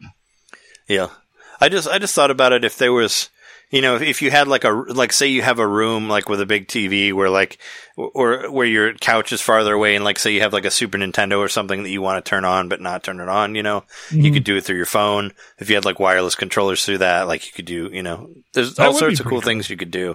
I never even thought about that. Or I have, you know, I have like a, I have like a bar lights in my living room. So I was like, well, I could put, I could put those on Wi on Wi-Fi sockets where I could just, you know, I could turn off and on the the mm-hmm. juke, the Coors jukebox or like the, or like the mountain light or whatever. You know, I could just Yep. turn them off and on a will, like without even going and trying to reset a reset a power strip or whatever. It's it's pretty rad. Like it's whole. I was actually thinking about getting a couple more lights to just to make my living room even more colorful. I, I thought about putting. Well, I mean, first when I got the bulbs, I was like, I can put these in everything, and then I'm like, wait, hold on, maybe I shouldn't put them in everything because then, You still want the overhead light yeah, option because that's what I'm saying. as, Yeah, as cool as they are, like eventually you'll like the novelty will wear off a little bit, and you'll just be like, I just want a fucking light so I can see what's on. You don't want to pull out your phone, make sure the Wi-Fi is connected, open Yeah. up the app. You know, like yeah, yeah. you just want to like flip a switch. I actually had that. I had that same experience earlier today, or not? Was it yesterday? I don't know. Time is. We talked about this before. Time doesn't exist anymore. I actually thought it was seven thirty today when it was like three o'clock. So my my time is. comp- It was because it was like raining. Like it was, you know, it's been raining all day here, Mhm. and it was dark. It was like dark. So Jess and and you know Jess and I we have the same app, so we can turn off and on the lights whenever we want to. And I was just sitting in the living room with her, and then all of a sudden the lights came on, and I looked over there and I was like, "Huh, it must be seven thirty already." it's like it's like three o'clock, and she's like, "Oh no, I turned them on," and I'm like, "Oh okay," because I was She has like the ring bell feed dog going. because I was just I was just thinking, I'm like, "Oh no, it's almost eight. Maybe I guess they just turn on whenever they want to." Like that's what I said in my head, and then I'm like, "Oh wait, it's not even like five o'clock yet. I'm going I'm going crazy. I'm losing my mind." But yeah, it's the Wi-Fi bulbs. They're fun. They are a lot of fun. Yeah. And I mean, especially when you have more than one. Yeah. It's cool to just kind of like one day I was just standing outside of my house with Shauna. We were out in the backyard looking at the stars, and uh, I was like, look inside. You could you look into the window of my house, and you could see a few different. Like, there's one window for my bedroom, one window was my office, and then you could kind of see the living room back in the background. I was like, let's see what it looks like like from out here when all the different lights are changing and stuff. And Yeah. Yeah, it totally looked like there was a rave in my house. It was so cool. Yeah, and and I was I did notice like what you're talking about of like I was trying to put clothes away in my closet, you know, Mhm. and I was like, ah, there's no. I wish there was a light, and then I go to like flip the light switch, and it and it, and I'm like, oh wait, no, it's through the phone.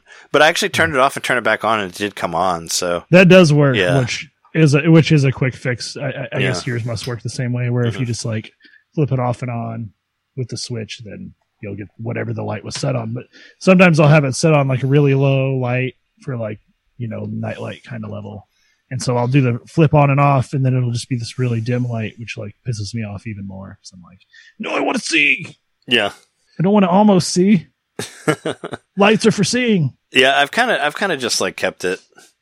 I've just I've just kept it as like one thing for the most part. So with our with my new setup where we're moving all of those are going to all the colored you know all the wi-fi bulbs i should say are going to be uh, controlled from uh, are going to be in lamps like floor lamps oh, okay, yeah, then that's all a- of our overhead lighting is just going to be the same oh, okay. Yeah, we don't stock we don't use any of our overhead lighting, so that's how that's part of how I wanted to do it because we have two like you know we have two lamps in the living room that we use, and one of them is kind of like kind of has a short on it where it's like hard to turn it on.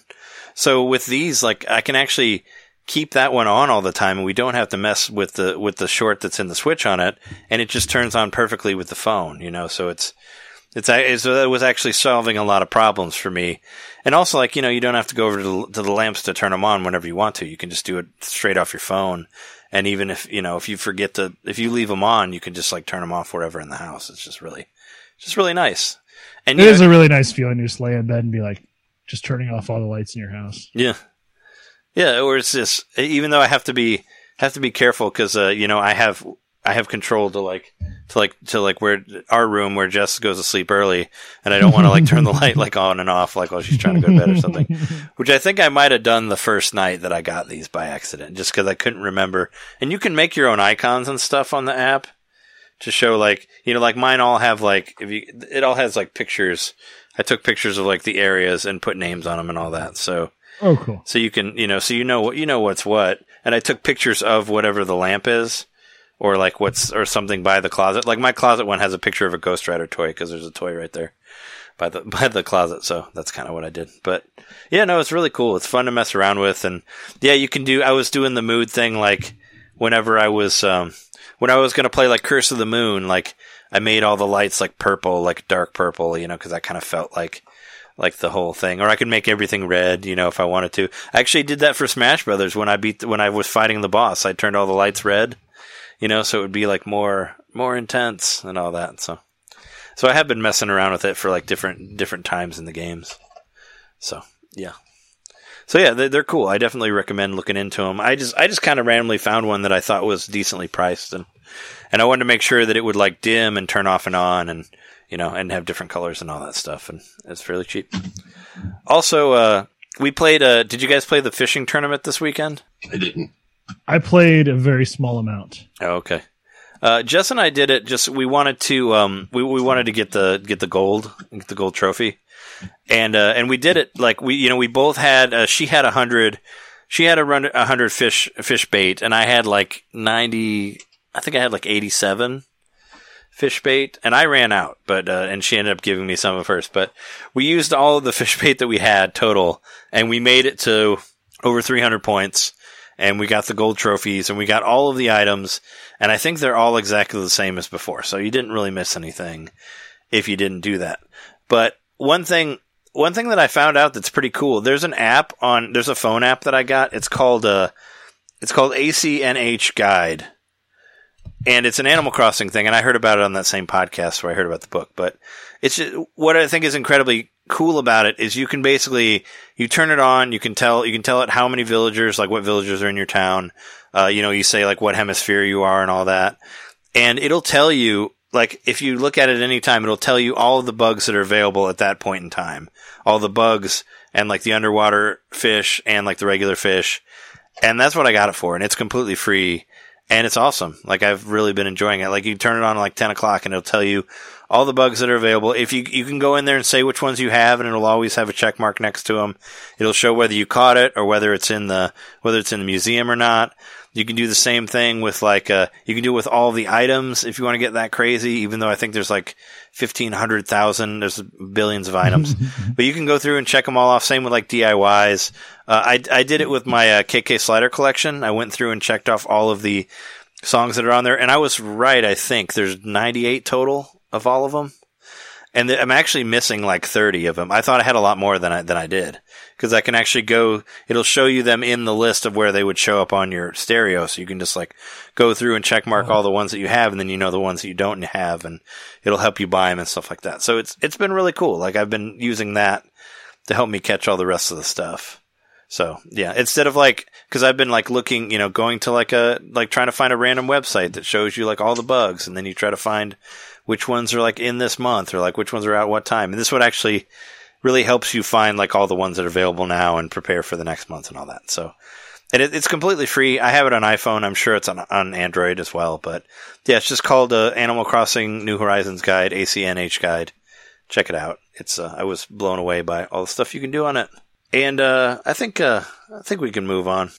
If you guys want to talk about some other stuff, I've been talking for a while. Go for it. Well, I didn't buy anything this week, but I'm going to buy Paper Mario. I still You are. vowing to do that. I just I'm I'm I'm in the process of moving this week, and uh, I just actually started today as of uh, us recording this podcast.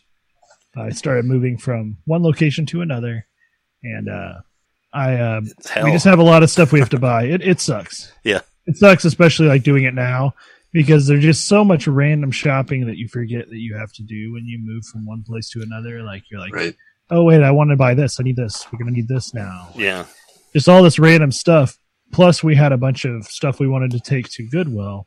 So we just were running around all day long, and of course, wearing the masks, and which is fine. But I'm just, I was actually, and I told her today, I was like, I'm actually heartened by how many people are wearing, not disheartened, but heartened, because I'd say at least 90% of people I saw out and about today were wearing masks. So Well, that's good. I was I was surprised, but yeah, we were at a lot of uh, kind of chain stores and uh, discount stores and stuff. In addition to Goodwill, just trying to get a bunch of like housewares to make our new home ready to move in and stuff. So yeah, just random stuff you think of like plungers and and uh, dish racks and random stuff like that. But yeah, we got it all. But uh, now I kind of have a better idea of what my budget is, and I think I can probably afford Paper Mario. I'm just, I kind of just like took a, I, I, I made a decision a long time ago I was going to get it. I just don't know if I'm going to preload it. I might, I might buy it next week, but I will, I will have played it by the time we record next week. Yeah, I was wondering. commit to that. I mean, I, I'm glad. I'm glad that you're still getting it, just because I'm interested in what you think. It- I want to play it. and what you think of it. I, I watched a couple reviews of it, and this is this is basically what I gathered from it. And it's probably the same thing that you did.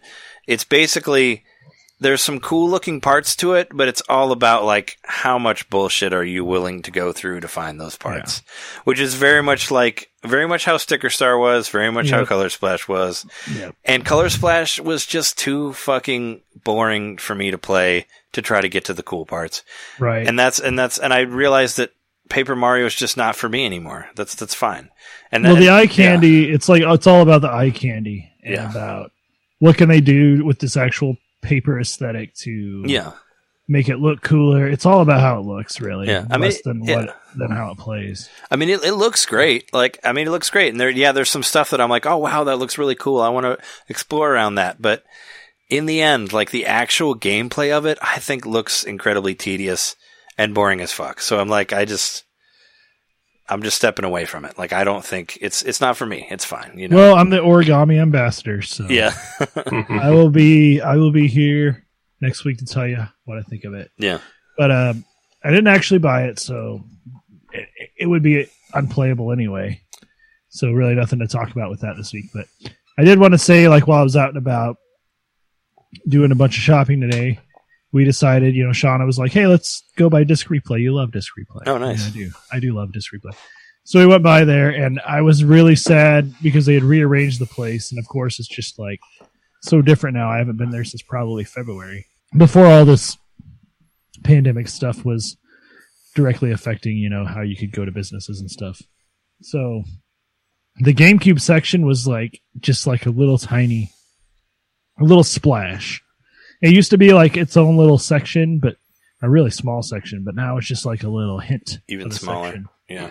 Yeah, and it was all sports games with the exception of uh, there was a Spider Man, there was a Marvel.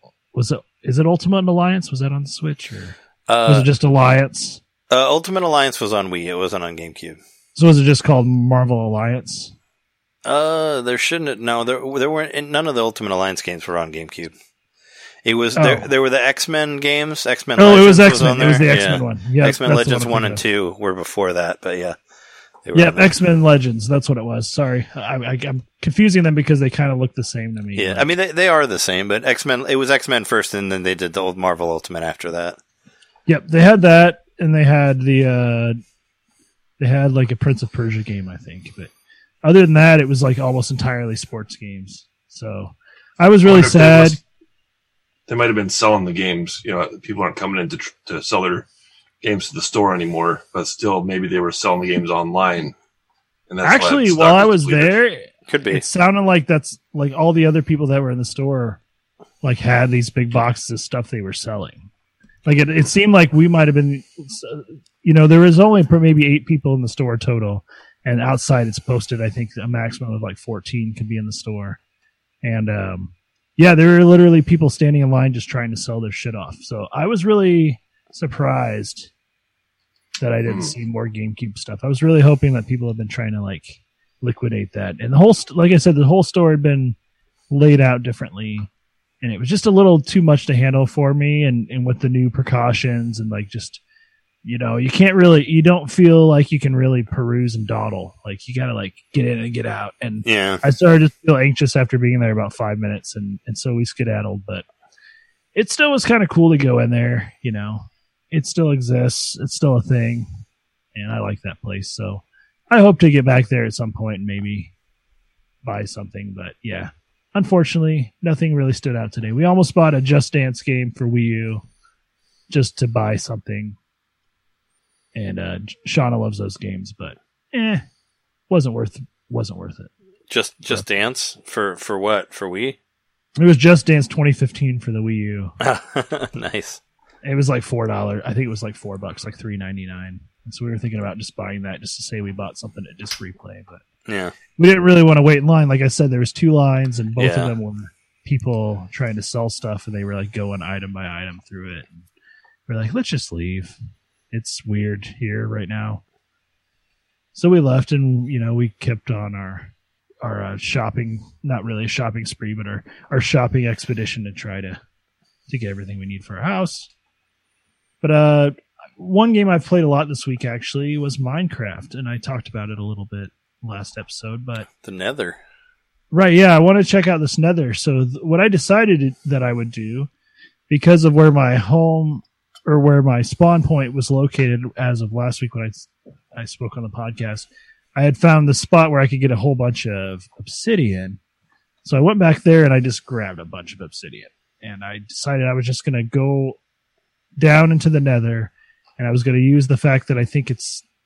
uh, I should have looked this up before the episode, but I think it's one block in the real world is seven, or no, one block in the nether is seven in the real world. So, you know, you can create these really long tunnels in the nether that'll let you warp across these huge, like, spaces in um, the top world. And so I just, like, went all different cardinal directions with my portals and just, like, built these little tiny, like, houses with just the most basic of equipment, like a furnace, a bed, a treasure box, you know, a, a craft table. I've just got, I decided to just go around and like have all these little houses everywhere. And I've never played that way before. You know, I've done that with like having maybe two going at once. But I got to where I was like having so much fun, like going around and building these, all these separate houses that I actually got confused at one point. Like I died and I'm like, shit, where do I go now? Cause like, which, which house was I at when I got killed? And like, what path through the nether do I have to take to get to the special portal that takes me to that? But uh, it's still been a lot of fun. Like, and I found like in the new update, it looks like either I'm just playing the way I'm playing is revealing things differently differently to me, or I got a good seed. I don't know, but I'm just seeing like I found a bunch of villages. I found a couple of undersea uh, fortresses. I can't remember what they're called, strongholds. The the underwater palace things, and uh, I found a stronghold in the Nether already. I found two different desert temples. So it just seems like there's a whole lot of stuff to discover in this little world that I've been playing. So I've been having a really good time with it, and uh, yeah, I'm going through another little Minecraft phase. I think. So it's Oh, been a good it's been a good time, especially in my you know Animal Crossing kind of scratching that same itch for me a little bit. Not a whole lot happening in that. Um, in Animal Crossing, I'm still at four stars. Going to be there for a while, I'm sure. Um, I only played the fishing tourney for about 30 minutes because I had to work. But I ended up using up all of my bait really quickly last night, like because I checked in and uh, CJ was on my island and I had no idea he was. I was like, let's just make a bunch of money. so I just went to the ocean and just kept throwing my bait and catching fish and um, selling all of them to him. And I ended up getting like a few fish I didn't have yet. Um, like I got, I think I got a shark that I didn't have yet, and I got like a puffer fish and some other stuff I hadn't caught yet. So it worked out well for me. And now I'm up, I'm sitting at like almost 4.5 million in my savings account Yeah. which is which is useless really, but still still keeps bringing me back to the game.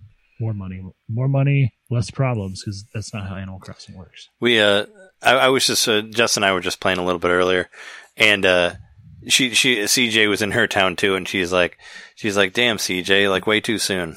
She's like, I'm not ready to see you again because we just you know because of the fish tournament on Saturday. Yeah, know that. within days. Like Yeah. yeah, I saw CJ again too. Um, I did have another uh, meteor shower, so that was nice. But the, the recipe Celeste gave me was so dumb. It was like a, a lily wand. It was some kind of flower wand. It had nothing to do with Yeah, I have stars. I have like five wands. It's stupid. Yeah, I don't care about the wands anymore. They were Yeah. cool at first, but I only need one type, which is the fish wand. Yeah, I mean, and they all they all do the same thing. You can't even put like Right. different items on different ones. So Uh, what's the point? It's it's all yeah, aesthetic. if you could Yeah. carry like four wands and each one had like six costumes or whatever, that'd be different. But yeah, I did get a chance to briefly check out the new stuff on the um any or on the uh, online service, which you know, like you just talked about, Trey, the Donkey Kong Country and all that. And I did actually do the glitch. Mhm. I, I tried Saw to that. do it. Yeah, I tried doing it without looking online to see if I could remember how to do it. And I thought, and I basically did remember how to do it correctly. I just didn't give my, I think I just didn't give myself enough space between the wall and where I was standing. Like I just needed to back up a little bit more. But uh, the the YouTube video I found that helped me out was called the monkey humping glitch. So if you're trying to find out how to do this, look that up on YouTube. But and you know maybe don't say share or you know go to private mode or whatever if you don't want that in your history. But yeah, monkey humping glitch was what I the video I looked at and it showed me how to do it and I immediately was able to recreate it like it was so easy to do. And so if you check out my Twitter, I posted a video of myself riding myself. Isn't it? is why I said Donkey Kong on Donkey Kong action. And it, it, isn't it like if you run? Isn't it like if you run where the Donkey Kong is like, er, er, like under you, right? Because I remember it being really weird. Like, because I watched. That's the, that's the way the glitch plays out in the YouTube video, but the way I got it to work out, it's just Donkey Kong walking normally with another Donkey Kong riding him. yeah. Did you try the? I mean, but you tried running, right? Like you tried like holding Y and, and all that. Yeah, yeah, and, I- and anytime I press any other button, or even if I jump, it would turn back to Rambi. Oh, weird. So I think I might have just been it, what's whatever f- state I was in when I initiated the glitch. It has to do with how it plays out. But I did do a save state, so that's kind of fun. Like I can actually go back Oh, yeah, and like, it's- try some variations of it and see how to do it d- in different ways. Because um, it's kind of fun that the the fact that you can save state the glitch once you. And I, that's not a thing I ever thought of doing before. But yeah, so, I can go back and fuck around with that glitch all I want now that it's save stated on my SNES Online. So maybe I'll post some more weird videos using that glitch if I find out more things to do with it. But yeah, it's definitely worth checking out Donkey Kong Country on the NES or the yeah the SNES Online just because it's a great game. But Well, why don't you? Since try uh, that glitch. I was going to say, since, since some people listening to this probably don't know how to do it, why don't you just uh, give them a quick uh, how-to on uh, on doing that glitch? Yeah, I can do that. So uh, it's the very first level. You go off to the right, you know, the the normal progression of the level as you would, but make sure you don't, you know, jump up from above on the tree and follow the arrow to bust out the steel keg. Let that stay in the ground. Go off to the right and you know eliminate as many enemies as you want. You know, you probably want a pretty clear path, but you're going to be coming back with Rambi, so just use your own discretion with how well you think you can come back without getting hit. But uh, I just like to eliminate all the enemies as I go off to the right, and um, you'll just keep going. You'll get to the midpoint, and then right after that's when you get the Rambi, the first Rambi crate. You jump on that, you get on Rambi, take Rambi all the way back to the beginning of the level. And that's when you go ahead and get up top and open up the uh, steel, steel barrel. You can do that while you're riding Rambi if you want. You can jump all the way up and jump and, or you can just ditch him and he can be like two or three screens away before he, before Janitor takes care of him. Yeah. Um, but you want him to stay on the screen. And what you end up doing is you go and you do that. One of the first secrets I think that they ever showed you in Donkey Kong Country was that you could get that barrel, throw it against or that that steel keg, throw it against the wall on the far left of the screen at the very beginning, and then as it's bouncing back towards you, you jump on it and you can ride it through the level. But what you need to do is you need to have Rambi standing there just a little beyond where you would hop on the barrel after throwing it. And then as you're rolling towards Rambi, you you like hit the button to pick it up, which I think is like you hold the Y button, and then you'll mount Rambi, and then the barrel will will die. It's like because Rambi hits it, Hmm. but then Rambi turns into Donkey Kong. I always remembered it as like the barrel and and uh, Rambi becoming one, or it, be- Ram, or like that being that. But I guess yeah, I know you're saying that it, it just knocks it away. It seems uh more complicated than I thought, but no, it's I think- definitely yeah, Donkey Kong is trying to pick up the barrel and trying to get on the Rhino at the same time. And Hmm. I've seen I've I've in the in the comment section for uh, monkey humping glitch, um, somebody says something like, "This wasn't." This isn't a glitch. This is an Easter eggs the developers put in there for themselves. Uh, that's just one YouTube commenter. I don't know if Hmm. that's true, yeah. but I do kind of like to think that the, the the developers were like, man, what if Donkey Kong rode Donkey Kong? We got to we got to make that happen just for us. it's just for us. That that guy. I mean, that was that guy was the was the uncle that worked in Nintendo or something. You know? that guy who's commenting. And He- obviously, he knows you know, things. fits right in the right in the weird uncle realm because he wants Donkey to ride Donkey Kong. Oh god. But it's a it's a cool little glitch. It's it's nothing's gonna come of it like other than it just looks cool and I think it's interesting because some of these glitches that are in these old games got patched, so to speak, when like uh, greatest hits editions were released later. You know, new editions of the cartridges came out. Thinking about like this really crazy glitch that's in the first Ocarina of Time uh, cartridge that you can't find in like later releases of it. Um, that stuff gets fixed, but I'm very surprised that even up until now on the on the uh, the Switch release of it, you can still do that. So kudos. Uh, You can do it on the Wii version, I've heard as well. But Mm. Yeah, kudos to Rare or whomever or whatever. Yeah. Thanks thanks for being lazy and leaving it in there is really what it comes down to. Oh, I don't. I don't want them to change anything though. I want it to be the same as it was, warts and all. You know, I want it to be the same game that I, that I remember. DK on DK action and all. Yeah. It's great But- though. I'm, I'm glad. I'm glad it's on there. It's a lot of fun. I know. I know the game's been. Some people think it's you know not as good as it used to be, but I think it's still fun. Like I had a great time playing it. I mean, I I- yeah, I think it's great. I think yeah, I think Donkey Kong Country holds up really well. But Yeah, I also was up. I was also right there with the hype train Mhm. at the time, so it is kind of ingrained in my psyche as a as a gamer. I hear people talk more about how the visuals don't hold up, and that I guess I can kind of agree with. They're not as eye catching as the other comparison is is uh, uh, Yoshi's Island. How Yoshi's Island, you know, was advanced but underappreciated at the time, and now that still looks great. Yeah. But Donkey Kong Yeah. Country looks, you know, like a 16-bit game. So I'd Yeah. say Donkey Kong Country still looks like something that might have been a launch PlayStation One gamer. You know, and, and that's not even saying speaking from like as someone who really understands how that would work, but it doesn't look like it would have worked on the Super Nintendo when you just think in like layman's terms of what everything else looks like. So that's why I could totally say I think the visual style holds up. Not stylistically, not in the sense that that's what people want to see nowadays, but it really did. It really did a very special thing with how the sprites moved and and at the time it was just kind of mind blowing seeing that Yeah, all the animation and the kind of like characters interacting with each other and uh, I, I think Yeah, the that's something yeah. that I, I, it's hard to it's hard to tell younger people how like revolutionary that looked. Like it Mhm. was right around what that was 1994, right? So it was Mhm. like a year before the movie Toy Story, and um, to see that on the screen was just like partly like, what am I looking at? I had the same experience with Star Fox. Again, it was like, I, I- how am I looking at this? I don't understand it. You know what I mean? Mm. Um, like as you're playing Okay, it, you're like, I don't even know how I'm doing what I'm doing right now, but somehow my yeah, my lizard brain is playing Like I've the never- for me. Like I've never seen anything like this before. hmm it was that that with Donkey Kong Country, uh, Star Fox, and then a couple of the games in that era. Yeah, I think I think it still looks good. I think the animation's really good.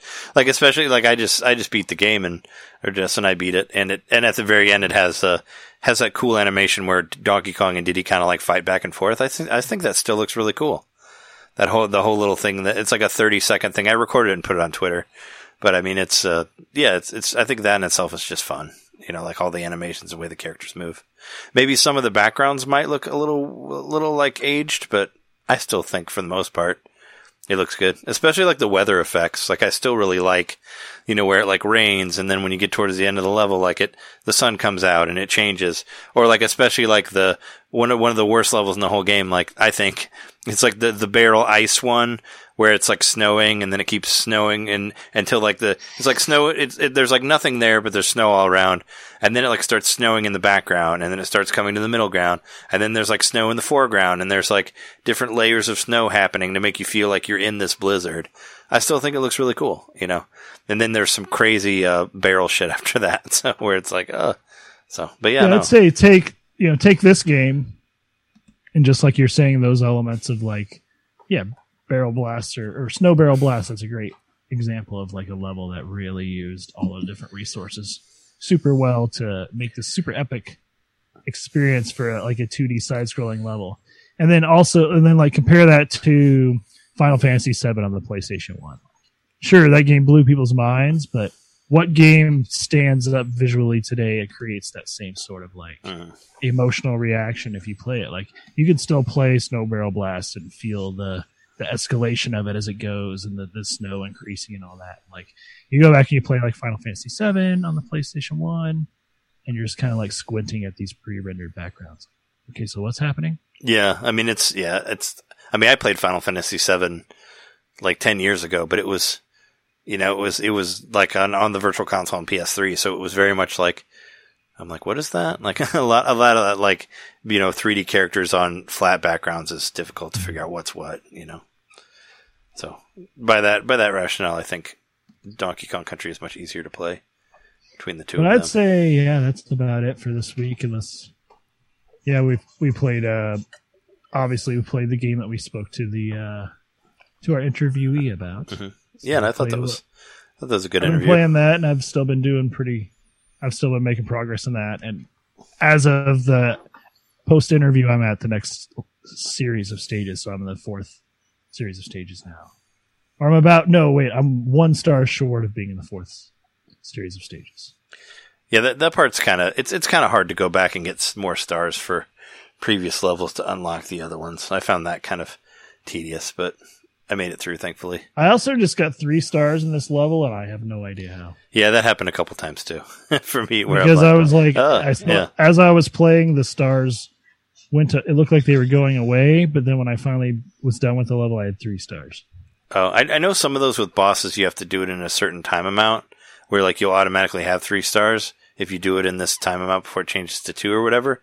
But one of them I thought I was doing completely awful, and it's like three stars, and I'm like, cool, and then just go on Hmm. to the next thing, you know. So whatever. I do look forward to trying it out multiplayer and currently nobody I hang out with would play this with me, Yeah. probably in any kind of a serious way, which is not very many people that I'm hanging out with. Yeah, I mean, uh, me too. Same situation. I it, someday, whenever everybody can hang out together, I'll try it at a at a at a you know I play games or something. Whenever you know if if that ever happens again, who knows? But I'd say that's pretty much it for me this weekend. I mean, I have even less to say next week other than a little bit of Paper Mario because real life stuff, yo. It's Yeah. Taken away from my video game time.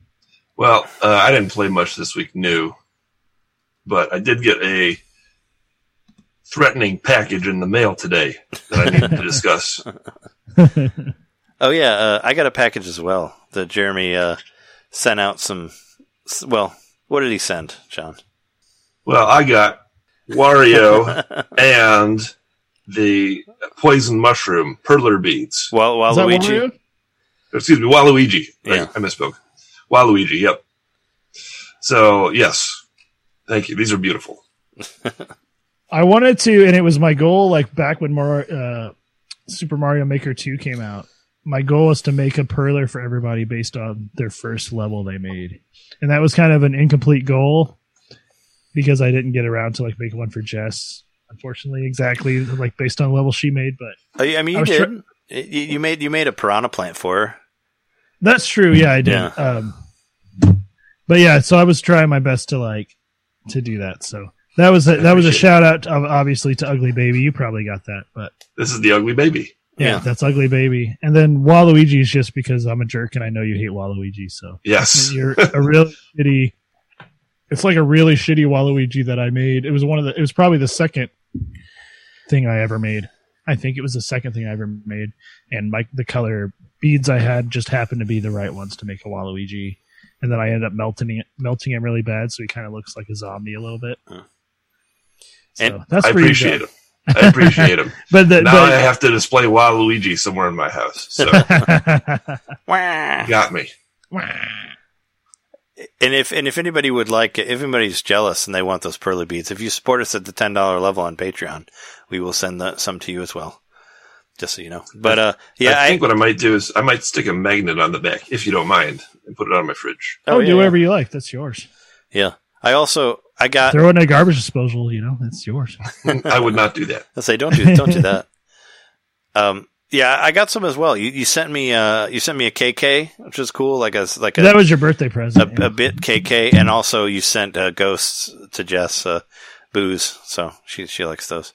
We they're they're already kind of. I sent some pictures to the Slack, but yeah, they're already kind of put all over the apartment. I appreciate that. Yeah, Yeah. it's cool to see that uh, proliferation of my little a little beat art. But yeah, a little like uh, I didn't have a car, and of course all the stuff that's been happening. It just like was really hard to ship stuff out. So Yeah, for last sure. week I finally just bought a bunch of envelopes and mailed everything all at once, and it was a good feeling. Just feeling my uh, feel my little projects scattering across the country from east coast to west coast and in between. Send those perlers out. Yeah, one of our patrons got his this week as well, or I guess he got like his last week. Yeah. So, shout out to David Hutchinson, and uh, hope you enjoy your Mega Man Two Perlers, which so, he seems like he does from what he posted. Yeah, and and I and, and also apologies for getting the cross stitch out when we did. It was the same sort of thing. It was hard to get to. It was hard to get to the um to to mail anything just because everything is kind of a mess as of right now. But I'm glad that we were able to get that out to him as well. So and then he got it eventually. So, but if there's nothing else you want to talk about, we can move on. That's it for me. All right, cool. Well, let's take a break real quick, and then we'll come back and talk about rumors and stuff. Sounds So I'll be right back.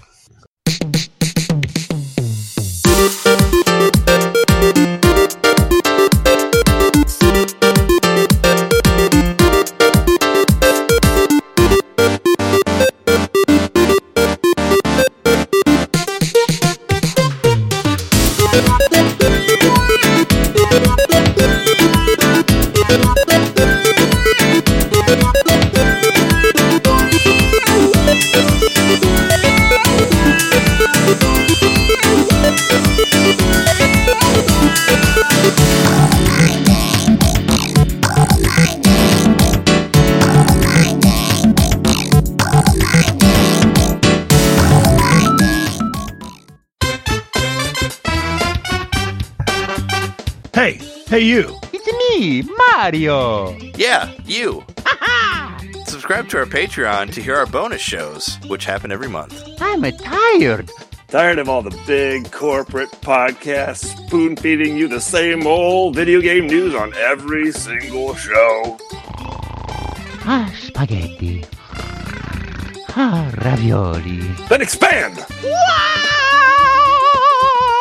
With Nintendo Main Expansion Pack. It's us talking about old games that were important to us. It's us interviewing people that we meet at conventions. And heck, it's live shows from those same conventions. It's basically everything you could want that Nintendo Main ever made. Here we go. And it's just a buck a month. That's less than a bad indie on the eShop. It's $12 a year, which is less than Nintendo Switch Online. Thank you so much for to subscribing to our Patreon and supporting Nintendo Domain. Just go to patreon.com slash Nintendo Main Podcast and hey, Mario, let go. Whoa! He's throwing us back to the show. So long, eh, Bowser. Ah, patreon.com slash Nintendo Main Podcast. Game over.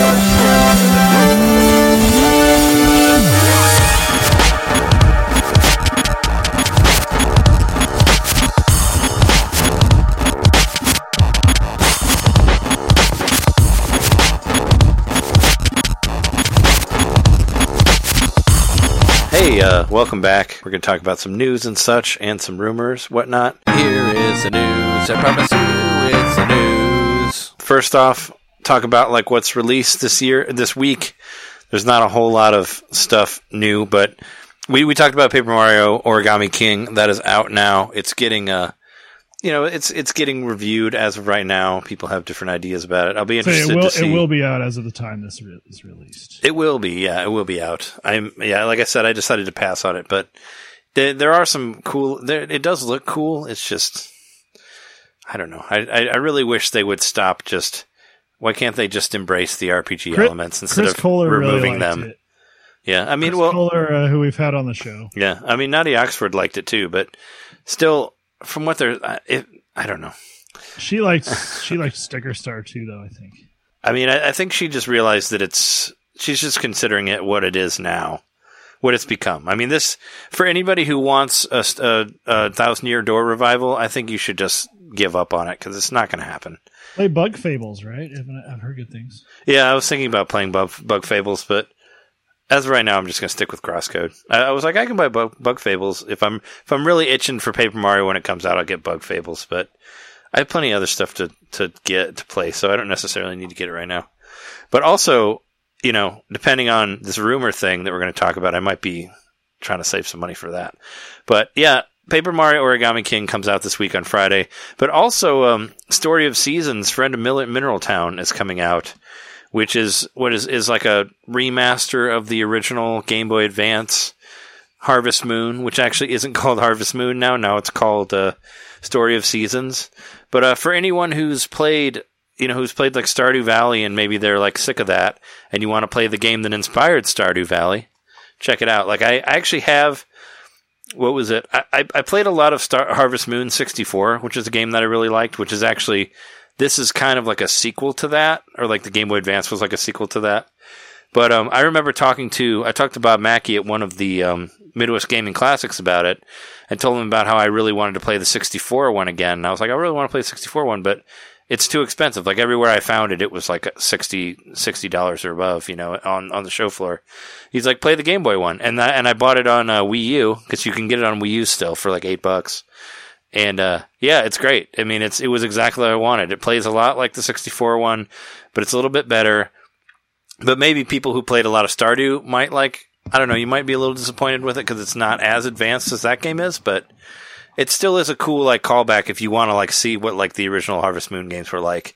you can check that out, and it's coming out this week. So I I'm just fairly certain friend of the show, Fuchsia, will be playing it on her stream. So yeah, she it's a will. great Uh, place to check it out if you want to see it. Yeah, and I think uh, Twitch has been doing where it shows links to people that you follow and all that. So her, there's actually a link to her channel on our channel now. So that's pretty cool. Cool. So if you go to twitch.tv slash Nintendo Main Podcast, you can find it. But yeah, no, that's that's one that I would if I had some extra money. I'd. I mean, I already have it on Wii U. If I want to play it, I could play the Wii U one. But I do. Same. I'm just saying right now that it's a good game. If somebody's looking for that type of game, I rec- I recommend it because I I do think it's good. You're saying you have the Wii U version of the or the emulated version on Yeah, I, Wii U. I have the Game Boy Advance version on my Same. Wii U. Yeah. And it's and it's good. And I played it a lot actually. I think I played it so much that when I got Stardew Valley, I was kind of tired of it, and that's why I didn't like fall into Stardew Valley like you did, because I had been playing the Game Boy Advance one for so long that I was like, oh, this is kind of the same thing. So so yeah, that was that. But those those are the two major releases of the week. Of course, there's the NES Super Nintendo update. You know, like we said before, Donkey Kong Country, Natsume Championship Wrestling, and Immortal are out right now. Also, I you know I forgot to mention this, but I I went to the Super Famicom thing as well, and I played. Uh, it's called Super Donkey Kong on there, like the Donkey Kong Country on the and the Japanese version, and it also has a different. It has a different title, and some and there's some Japanese in like the maps and stuff like that. So, if you want to see what Donkey Kong looked like in Japan, you can do that. And also, Shin Megami Tensei is on there. I played about a minute of it because it's all Is in that SNES or NES? that's Super Nintendo, Shin Megami Tensei. So that was Super Famicom. Yeah, Super Famicom. I haven't played. I haven't messed around with the Famicom one yet. I don't know if there's anything different on that. But no, I, I played some of Shin Megami Tensei just because I really wanted to. And yeah, it's, it looks great. I really wish. Uh, I really wish you could play it in English because I'm really interested to play it. But I, I captured a thing for Twitter. It's like a basically the first thing I see is like a naked guy hang, hanging from a cross. And I'm like, yeah, this is so Shin Megami Tensei. Because I know a lot of those games deal with like uh, you destroying de- deities and, and God and all that stuff. So, yeah, uh, right off the bat, there's like a Jesus character there, and I'm like, all right. it starts man. out with yeah, and you see and Jesus get tortured, and then the next scene it's like, go find a hat for this rabbit. well, I mean, and it, then 18 hours later, it's like, kill God. well, it it actually because I was able to translate some of it with my Google Translate. I could actually kind of pull it off of the screen. But the Jesus character you see actually becomes your very first like persona thing that you capture or demon or whatever you want to call it. So the Oh. guy who's like on the cross like gets off of the cross and then you name him and then it becomes a character that you use. So I got that far and I was able to translate it enough to figure out that was what it was. And then it's like here use some here's some stuff to use for it. And it has like you know, it has like pseudo pseudo 3D hallways, so it looks very much like um it, it kind of reminds me of like what they did or what was it? Uh Final Phantasy Star 1. It kind of reminds me of that. You know, like if you remember Phantasy Star, we I know you played the mm-hmm. re-release of it, the Sega Ages one, where you're like you're going through the like 3D hallways, but it's like a 8-bit uh-huh. game. It kind of reminds me of that. It's like it uh-huh. looks kind of like Wolfenstein. You're not controlling it, but it shows you going through like this these this 3D hallway thing, and yeah. But it's worth checking out if you want to just fuck around and see how it works. You know, I just played the first five minutes of it, but it's. I'm glad it's on there. I really wish it was on. I really wish it was translated. I'm sure you can get something through Etsy or eBay or whatever. Maybe get a translated cartridge, that type of thing. I actually, I was looking. I, I found a. Was it? I found Ease. What is it? Ease like three and four. You can buy those for Super Nintendo for fairly cheap. I don't know if they're translated if they actually came out. Same with like Genesis. There's one on Genesis as well that I thought about getting maybe later if I have money to throw around. I could get one of them for like 12 15 dollars. So that's another thing. But yeah, yeah, those are those that came out. Um, yeah, as far as far as sales and stuff, I think it's still pretty much the same stuff as before. But uh, let's talk about some of the non E3 stuff, which I did want to say that in the intro, but I forgot to. We're we're still stuck in this never-ending E E3 E3. Um, there, like we said before, there was a Paper Mario uh, live stream thing from Treehouse Live. Yeah. And uh, they, I felt like I I didn't really watch much of it, but I, from what I heard, it kind of showed the same thing. They didn't really show a whole No, lot more. I, Did, I didn't watch Yeah. it either. I watched. I a tuned in for like 10 minutes. Yeah, the only thing I tuned in for was what we talked briefly about earlier, but the part that I wanted to tune in for was the um, they said, "Oh, there's going to be a big reveal from uh, WayForward." Uh, if anybody's not familiar with WayForward, they've done a whole lot of. Uh, they did like a Double Dragon game. They did like River City Girls. Uh, they've they've done they've done a lot of like uh, retro inspired games, and I'm like, oh, cool. Like what what what would that be? You know, and and of course, always my first go to every time, just because it's kind of trolling, but I do it anyway.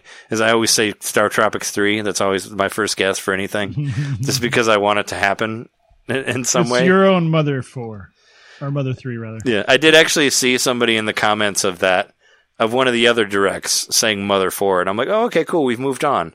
Now we want Mother Four. We're tired of waiting for Mother Three. now, now we'll ask for another one. No, uh, yeah. And I was like, oh, it can be all this different stuff. I know, John, you had an idea for it too, right? Yeah, well, first of all, when they, they put out the tweet, they said the, there was a first reveal in gameplay for a title in a franchise new to developer WayForward. And so then everyone went nuts and everybody was thinking about all different first party things and myself included, right?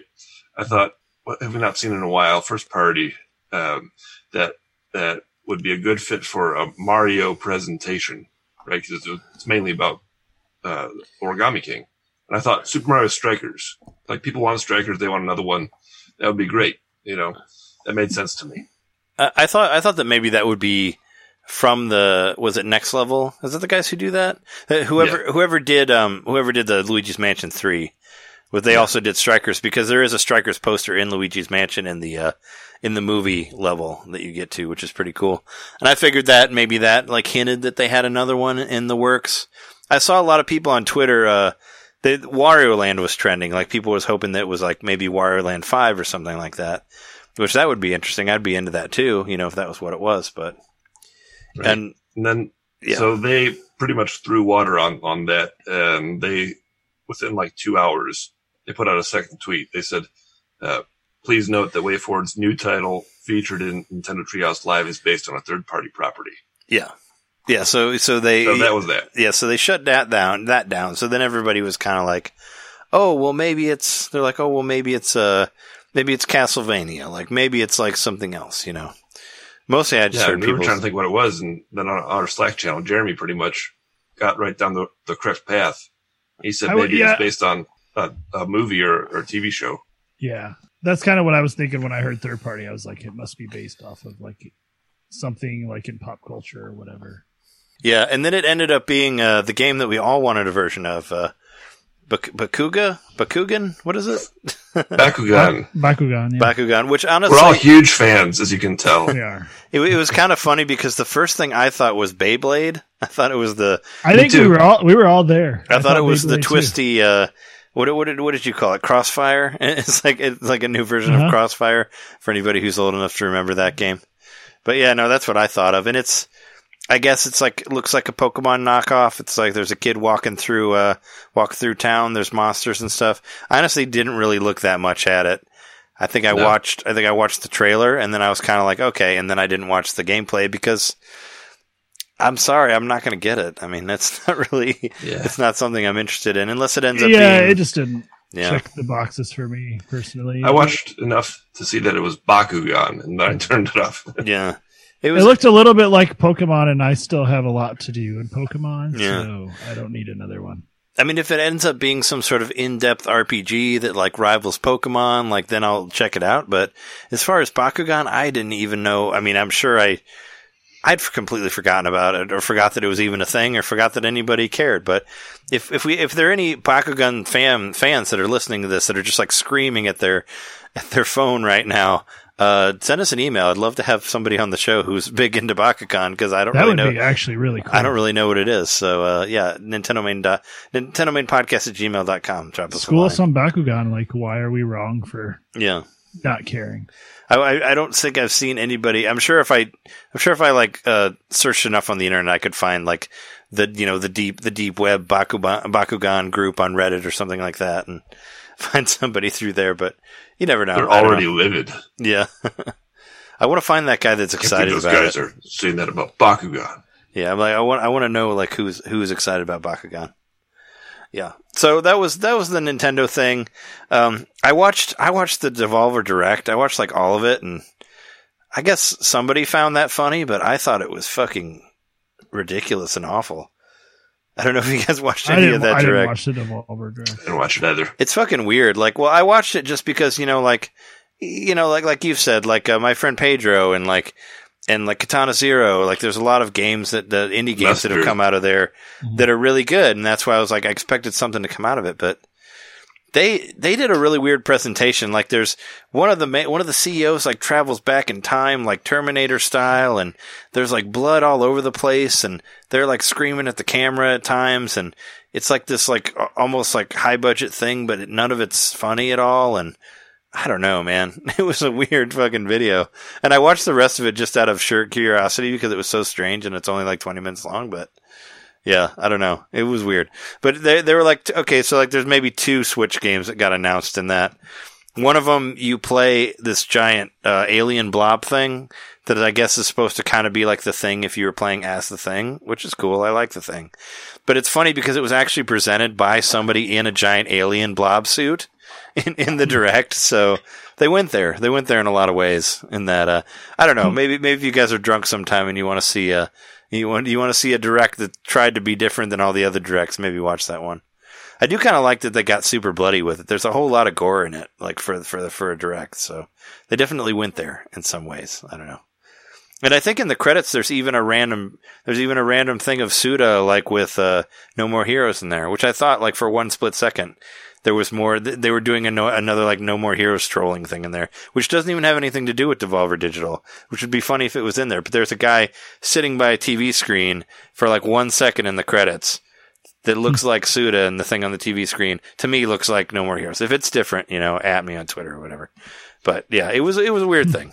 Uh, there's that one, and there was another one. There was another like indie game. I don't remember the name of it, and I couldn't actually tell what it was about. But it, but they actually falsely said that it was available now on Switch, and it's actually not. So that was another thing because it, it's not on the eShop anywhere as a as a pre as a pre purchase or in any other any way, shape, or form. So that's what happened. And then uh, Ubisoft had a direct. I guess I didn't. I was trying to think about any. I was trying to think about any Ubisoft property that I actually cared about, and I couldn't think of any of them. So I really haven't been following it. Aside from their like, uh, acu- uh, you know, them being another abusive company that people don't seem to be saying much about in the middle of their direct. Is mostly what I heard from that. But did you guys get any other opinions of I that? didn't watch it. I mean, I looked and saw. Basically, I was kind of following the whatever the what was being said more on Twitter more than actually researching it myself. Just kind of getting the impression that there was a huge, there were a bunch of elephants in the room, and they were like, "Uh, we pre-recorded all this, so we're not going to talk about any of that." Yeah. They're just kind of like passing the buck, even though apparently that's been stuff's been reported about that since like June, like the middle of June. That Hmm. shit's been going down at Ubisoft. So Yeah. I don't know. Just sounds like another toxic developer, like you were saying. Yeah, I mean, I, I you know what, I I did I did actually watch some of it. I did watch, I watched like the Ubisoft thing in four minutes, like they did something on IGN, and basically all I gathered from it was like there's a new Far Cry with Gus in there from Breaking Bad, and uh, there's a fucking there's there's a Watch Dogs game that I guess is also like a Fortnite style thing. That's kind of what I gathered from it. It's not anything I'm interested in, so I don't know. I thought I thought about it a little bit. I was like, do I? I almost kind of feel bad for Gus, the guy who plays Gus, which I can't. I wish I, I knew his name off the top of my head. That actor. Giancarlo Esposito. I mean, he's a great actor. You Yeah. that, his character in Breaking Bad was. Oh no, he's he's awesome. He's Really? in, Iconic. Yeah. And I and I haven't watched Better Call Saul, but I guess he's in there too. But Also, don't Um, don't forget. Most importantly, he's in he's in Do the Right Thing. He's in fucking Spike Lee's Do the Right Thing. Which, if you guys haven't watched that race recently, watch it again. It's awesome. But yeah, no, a, a very a very young uh, Gus is in that one, and he's awesome in that. He's also but he was in the Star Wars show too, in uh, in the Mandalorian. He's in that as well. oh, that's right. Yeah, that's the last place I saw him. Now I remember. Yeah, he was like a really pissed off uh, Sith. But he um, he uh, you know had done the whole thing on Twitter, being like, I have a big video game thing that I can't announce yet, but I'm excited to you know blah blah an announcement of an announcement kind of thing. And I saw some buzz like building up about like what's this thing he's going to be doing, and turns out you know he's the villain of the new Far Cry game, and that's pretty huge. And that does kind of suck for him, I guess. That what's going on with Ubisoft now, like maybe for him this felt like a pretty big moment in his career, and it may be overshadowed by all, all this other shit. and rightfully so. But it still sucks. Like I guess for him, if he's not involved in any of that, which I don't think he would be. He doesn't work at Ubisoft. Mhm. It, it kind of it, it felt like another like a was Cyberpunk twenty uh, whatever that is twenty seventy seven. It kind Right. of seemed like it's like you know here's we have Keanu Reeves and it's like here's we have uh Now that graphics are to this point, we can just have, you know, Norman Reedus or uh, yeah Keanu Reeves or yeah yeah, whomever as our as the star of our game. yeah. But from what I from what I could tell, I didn't see anything in there Switch related. I don't think. I don't think there was any announcement of a Switch thing. If there is, you know, I don't know. It's Let us know. yeah. Add You have confirmation though that uh, Beyond Good and Evil Two did not show up at the conference. Oh yeah, I you know what I, f- I forgot that was even a game. That Yep. so it's it's been so it's been like in vaporware for so long that I just forgot it even existed. Mhm. But Ubisoft did announce that they're going to have a second event coming up. I think they said, oh, later this summer. Hmm. So, yeah, maybe it'll show up there. Who knows? Yeah, I mean it's from what I saw of footage of that game, it didn't seem like the other Beyond Good and Evil in any way, but it's also been in development for I don't know, 15 years or something. It's like, man, give it up. I really speaking of that though, they should just re they should just release the uh, Beyond Good and Evil HD remaster that was on PS3. The what they should release that on Switch.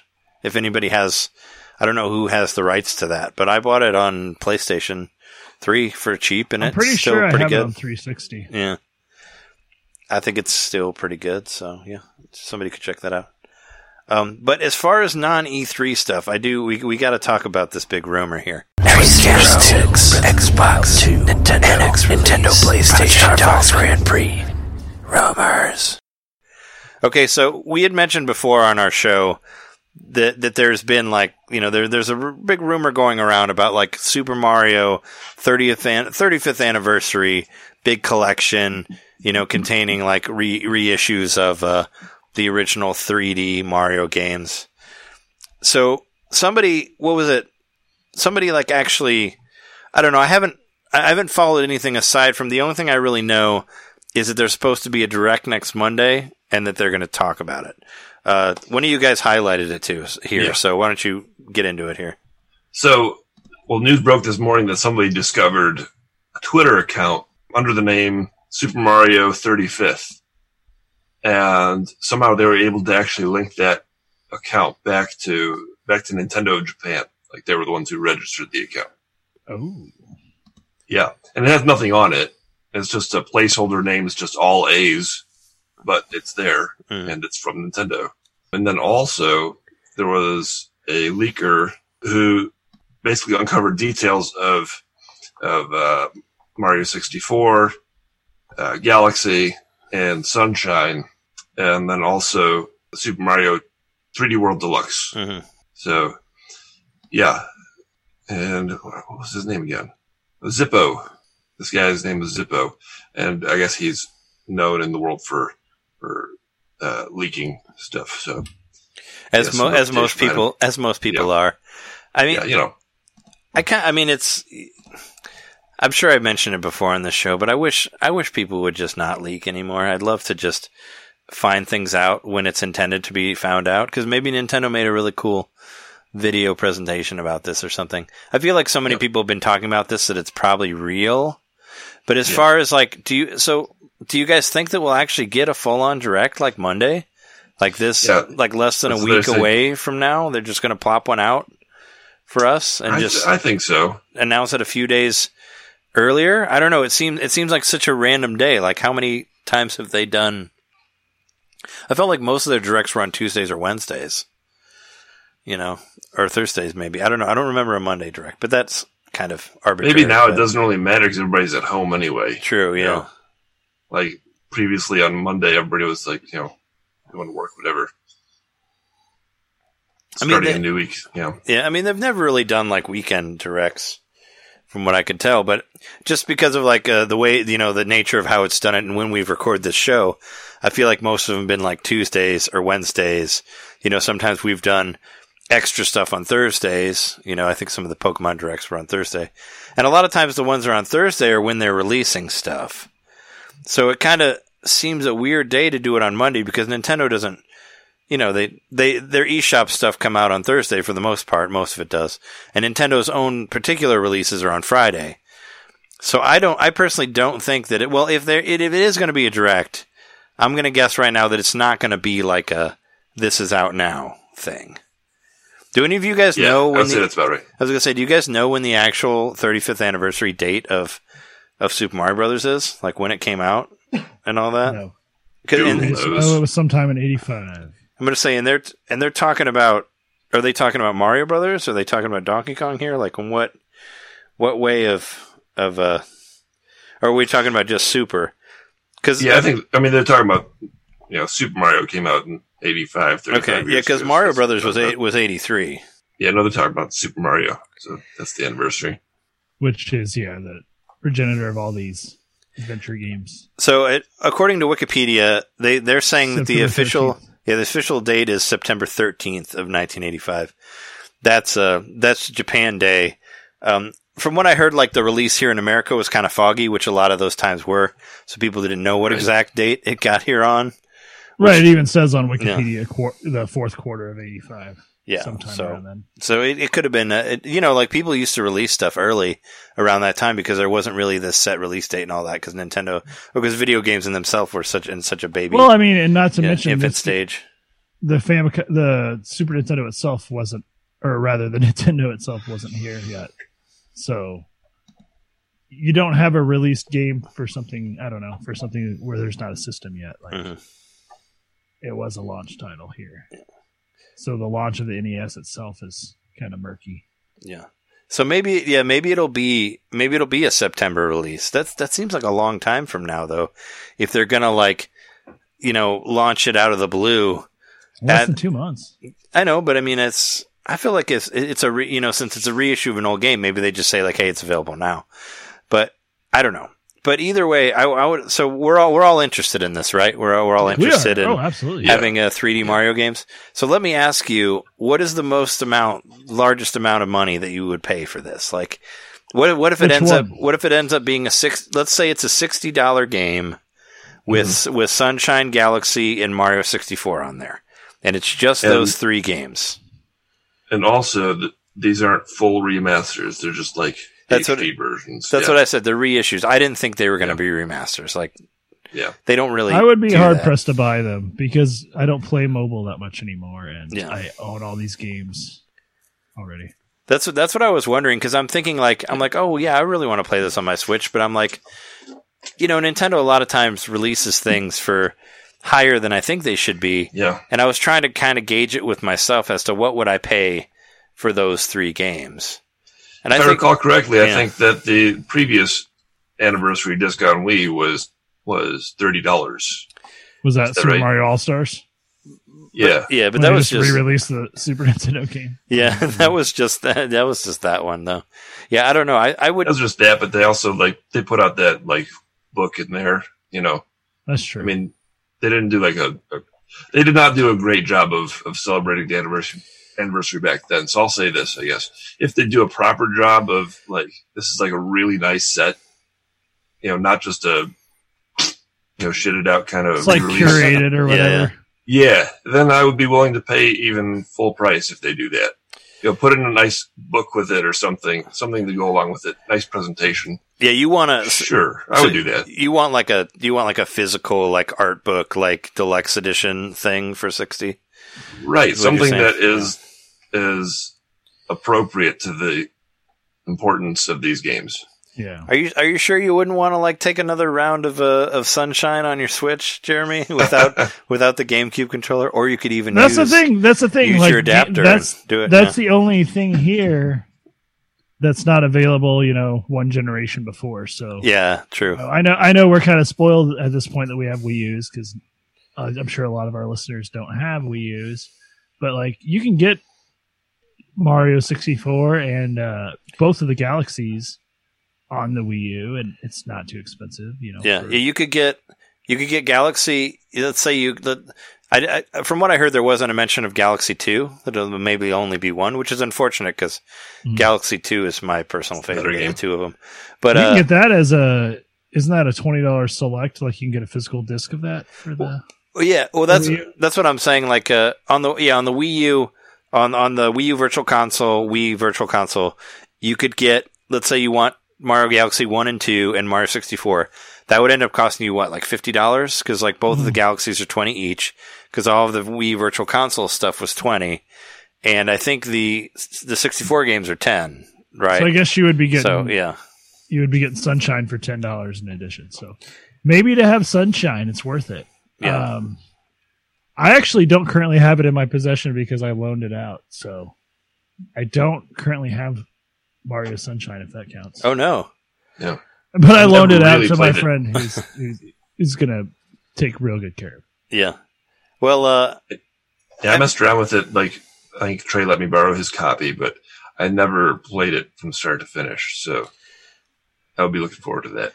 I, I like Mario Sunshine still. It's, I do it- too. It's definitely it's a weird, it's a strange game, but I mean, I I think it's definitely worth playing for everybody. I would be really interested if they were doing it. I'm really interested how they're going to do it because, as I mentioned before, it used the analog triggers for the GameCube, which had Yeah. which had two buttons. It had you know it had the analog, but it also had a click when you push it all the way down.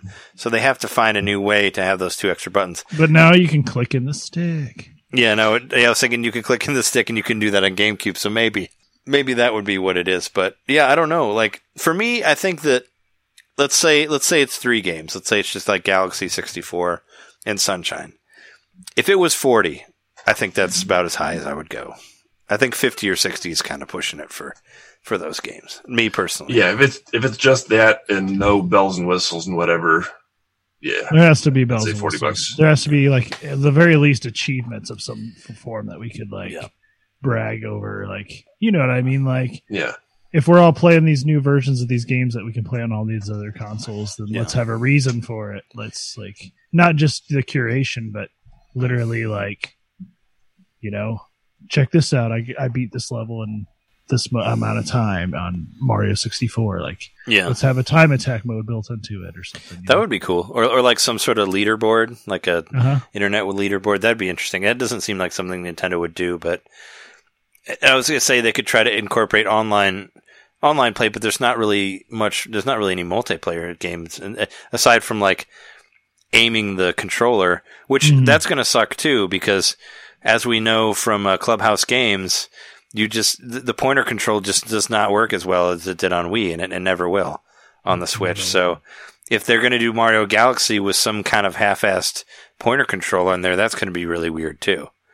You know, so they're going to have to like do a little bit of. Uh, they're gonna they're gonna have to kind of you know twerk it around a little bit to get it to go the right go the right way. So I don't know. But do you guys think? I mean, do you think that there'll be a direct on Monday? Like, uh, I think so. I think there's no reason for someone to say, "Hey, I predict there's going to be a direct," you know, it's in only in a couple days, yeah, and, and then like make that up. You know what I mean? yeah, Like, well, you're going to be proven wrong in like five days.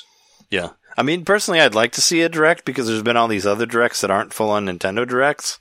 I still think that rumors about directs just. I know this. This There's so many is- of them, and there's so right. I know. That, I know this source is reliable. You know, I'm not discounting that, but like, anytime I hear about a rumor about a direct, I'm like, that's just as much about hearing there is a direct because I don't know. Because at this point, you know, there's going to be one the next couple of weeks. So when you hear someone saying there's going to be one, it doesn't happen on the exact day they said, but it happens three days later. Mhm. Well, were they right or were they wrong or were they almost right? You know what I mean? It's just like at this point, I just want news from Nintendo. That's what I care about, not about leaks. Yeah, I mean, I like I said, leaks annoy me if they are true because, like I said before, I would like everything to be revealed in the way that Nintendo wanted me to reveal it. You know, it's like hearing the ending of a movie before you watch the movie. It's like I want to know that spoiler. You know, I want them to disappoint me on their own time or whatever. You know, not somebody else.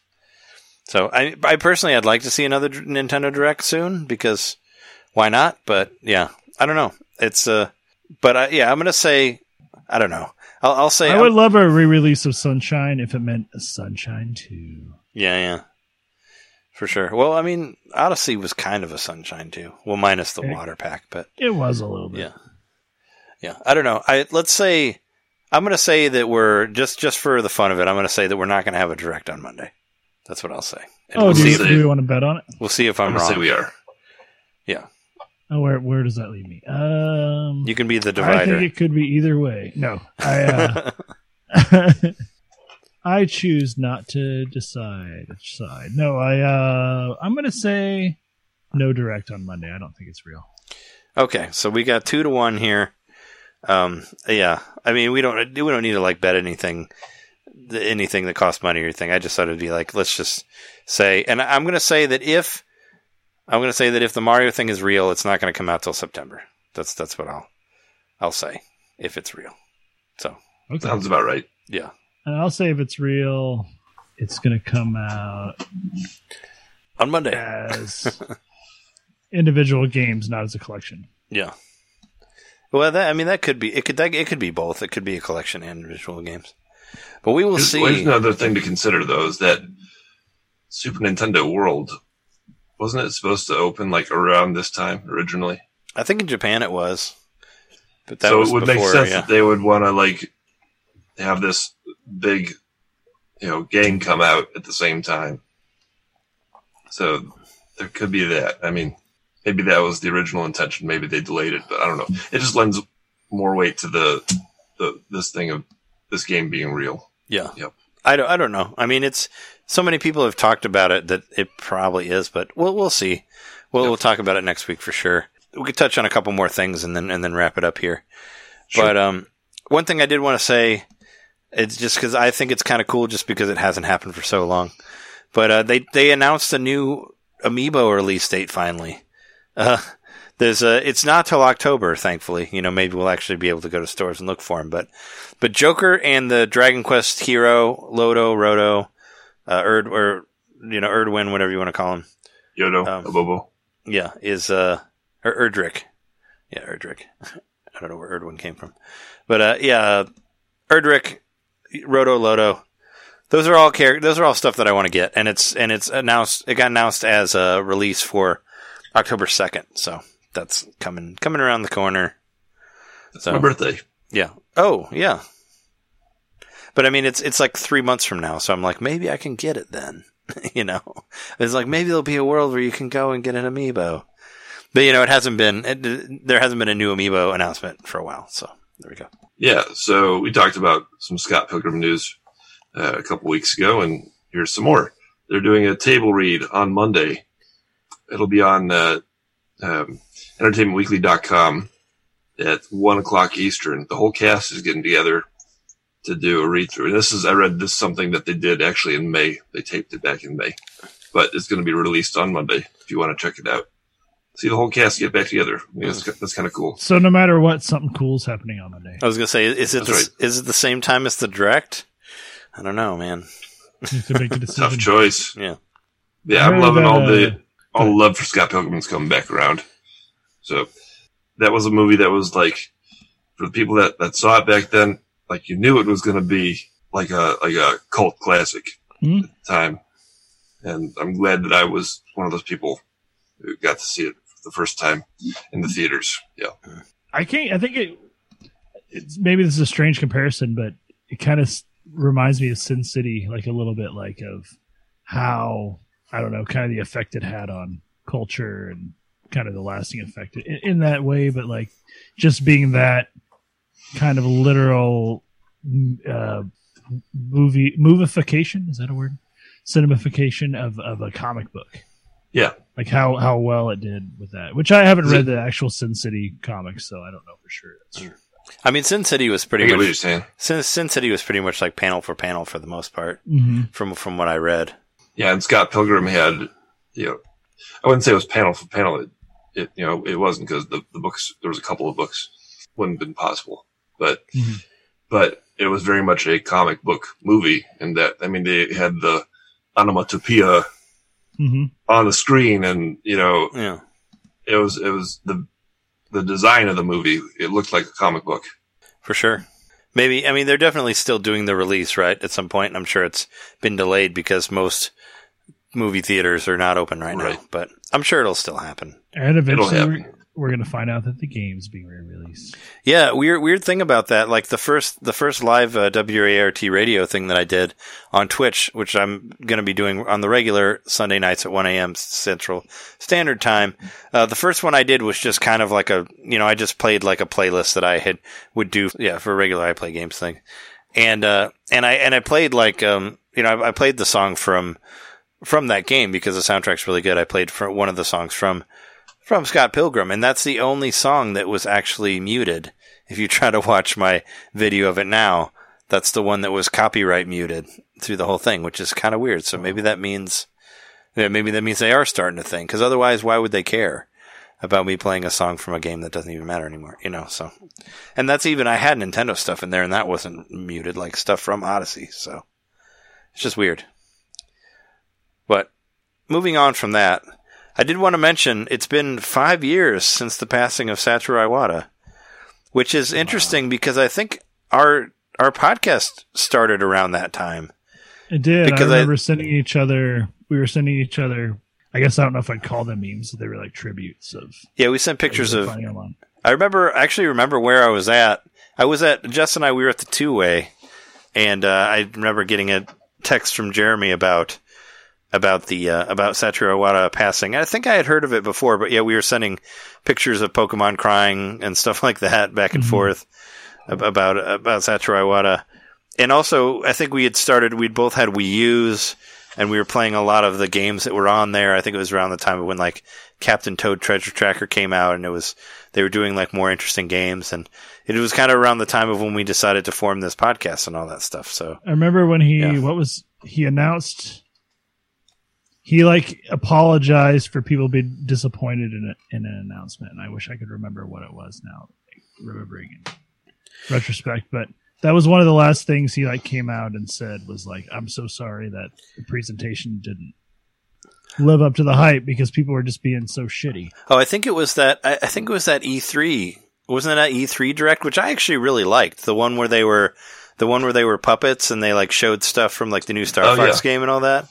I thought that direct was awesome, but people are, I guess, because of like the Metroid Metroid Federation Force announcement in there, which I still think that's a cool game. Whatever, but uh, you know, it, I feel like it was a lot of like people expected different things and they blamed him for it.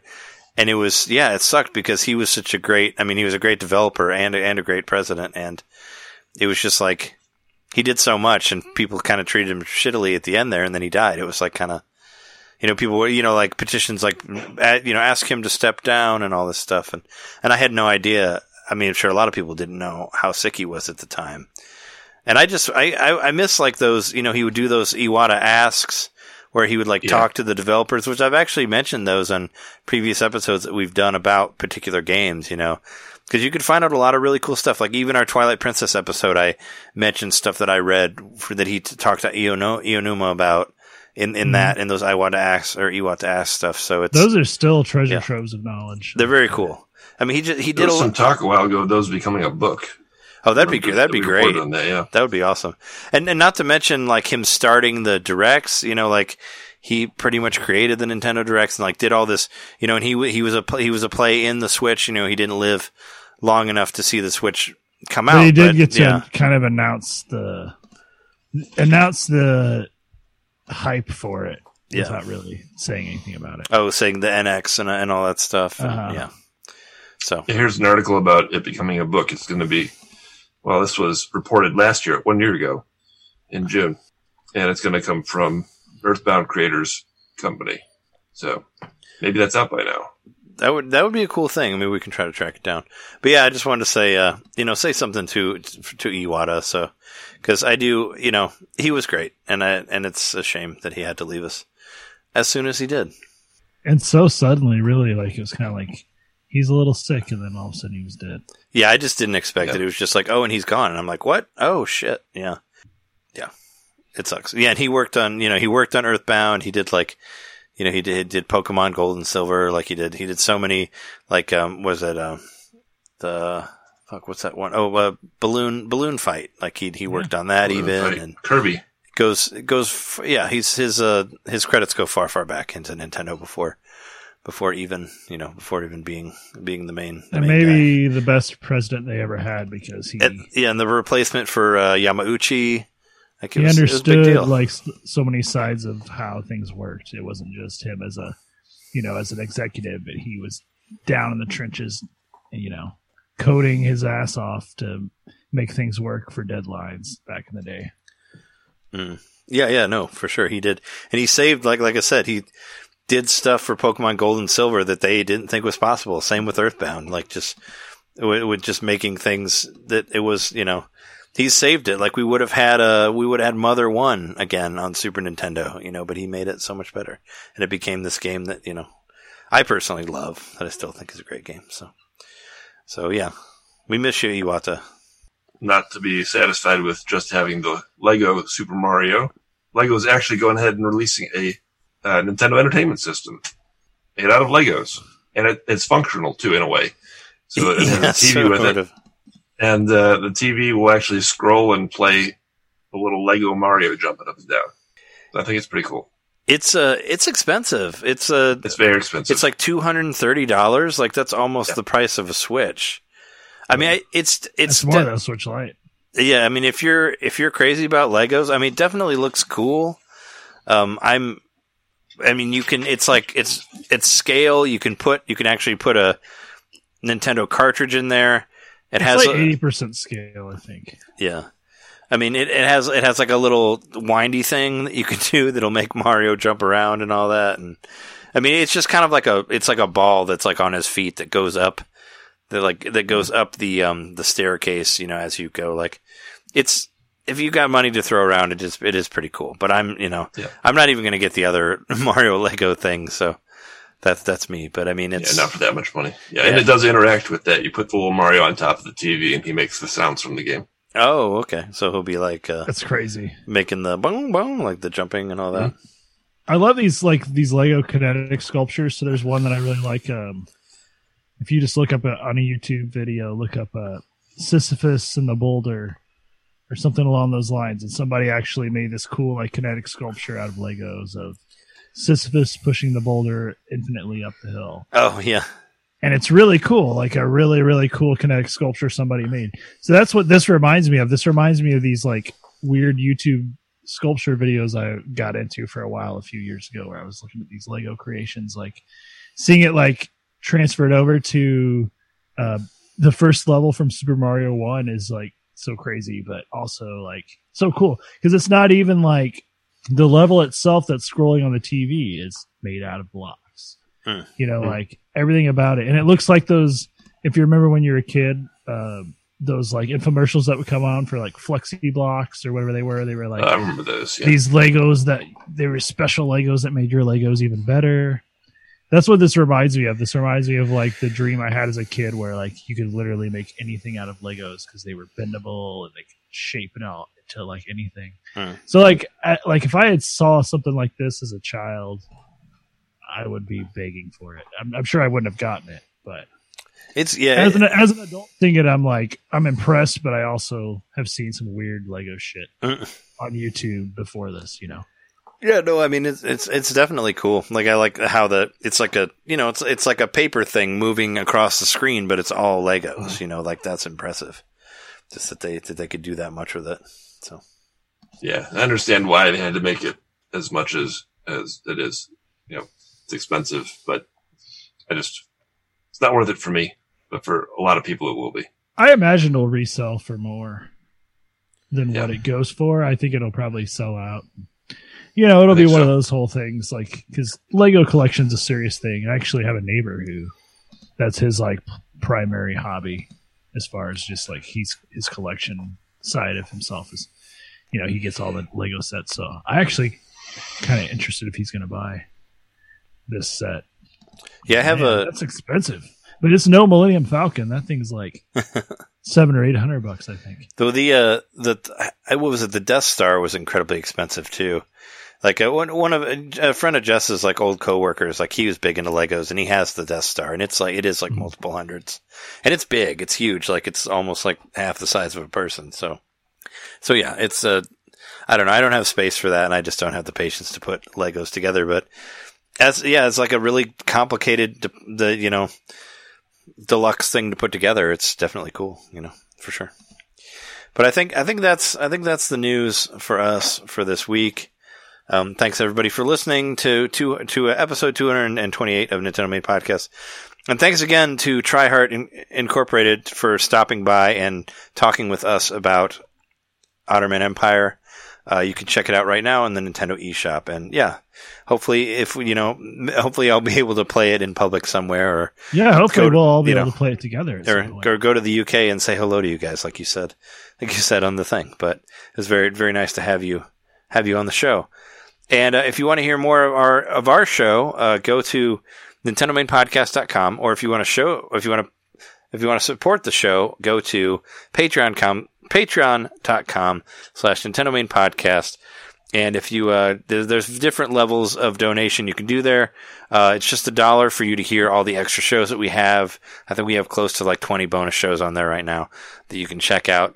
Plenty of extra stuff. We do, we do a new one a month. Sometimes there's extra stuff as well. So stay tuned for that. The last one that I mentioned earlier with the lights and stuff, we talked about our gaming setups on the last one.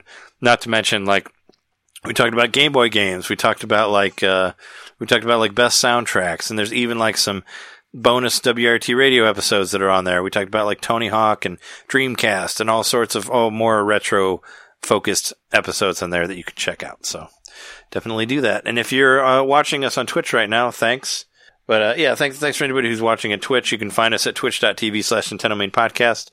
Uh, my regular schedule as of right now is I'm streaming Final Fantasy IV Tuesday nights, and then I'm streaming uh, new-ish games on Thursday, and then I'm doing um, WRT Radio Live Saturday night. So you can, if you check the schedule, you can find that on there. And uh, we've been kind of, we will occasionally randomly do some uh, play with viewer stuff. I haven't set a regular day for that yet, but uh, you know, stay tuned. But if you go to you go to our, our channel, there's a schedule up there that you can check out what I'm doing for each week. I'll update it every week as best as I can. And uh, yeah, we've been your hosts. Oh, and also you can check us out at youtube.com slash Nintendo Main Podcast. But uh, we've been your hosts. I'm Trey Johnson. I'm Jerry Mikowski. John Eder. And uh, thanks everybody for listening. We'll see you next week. See you.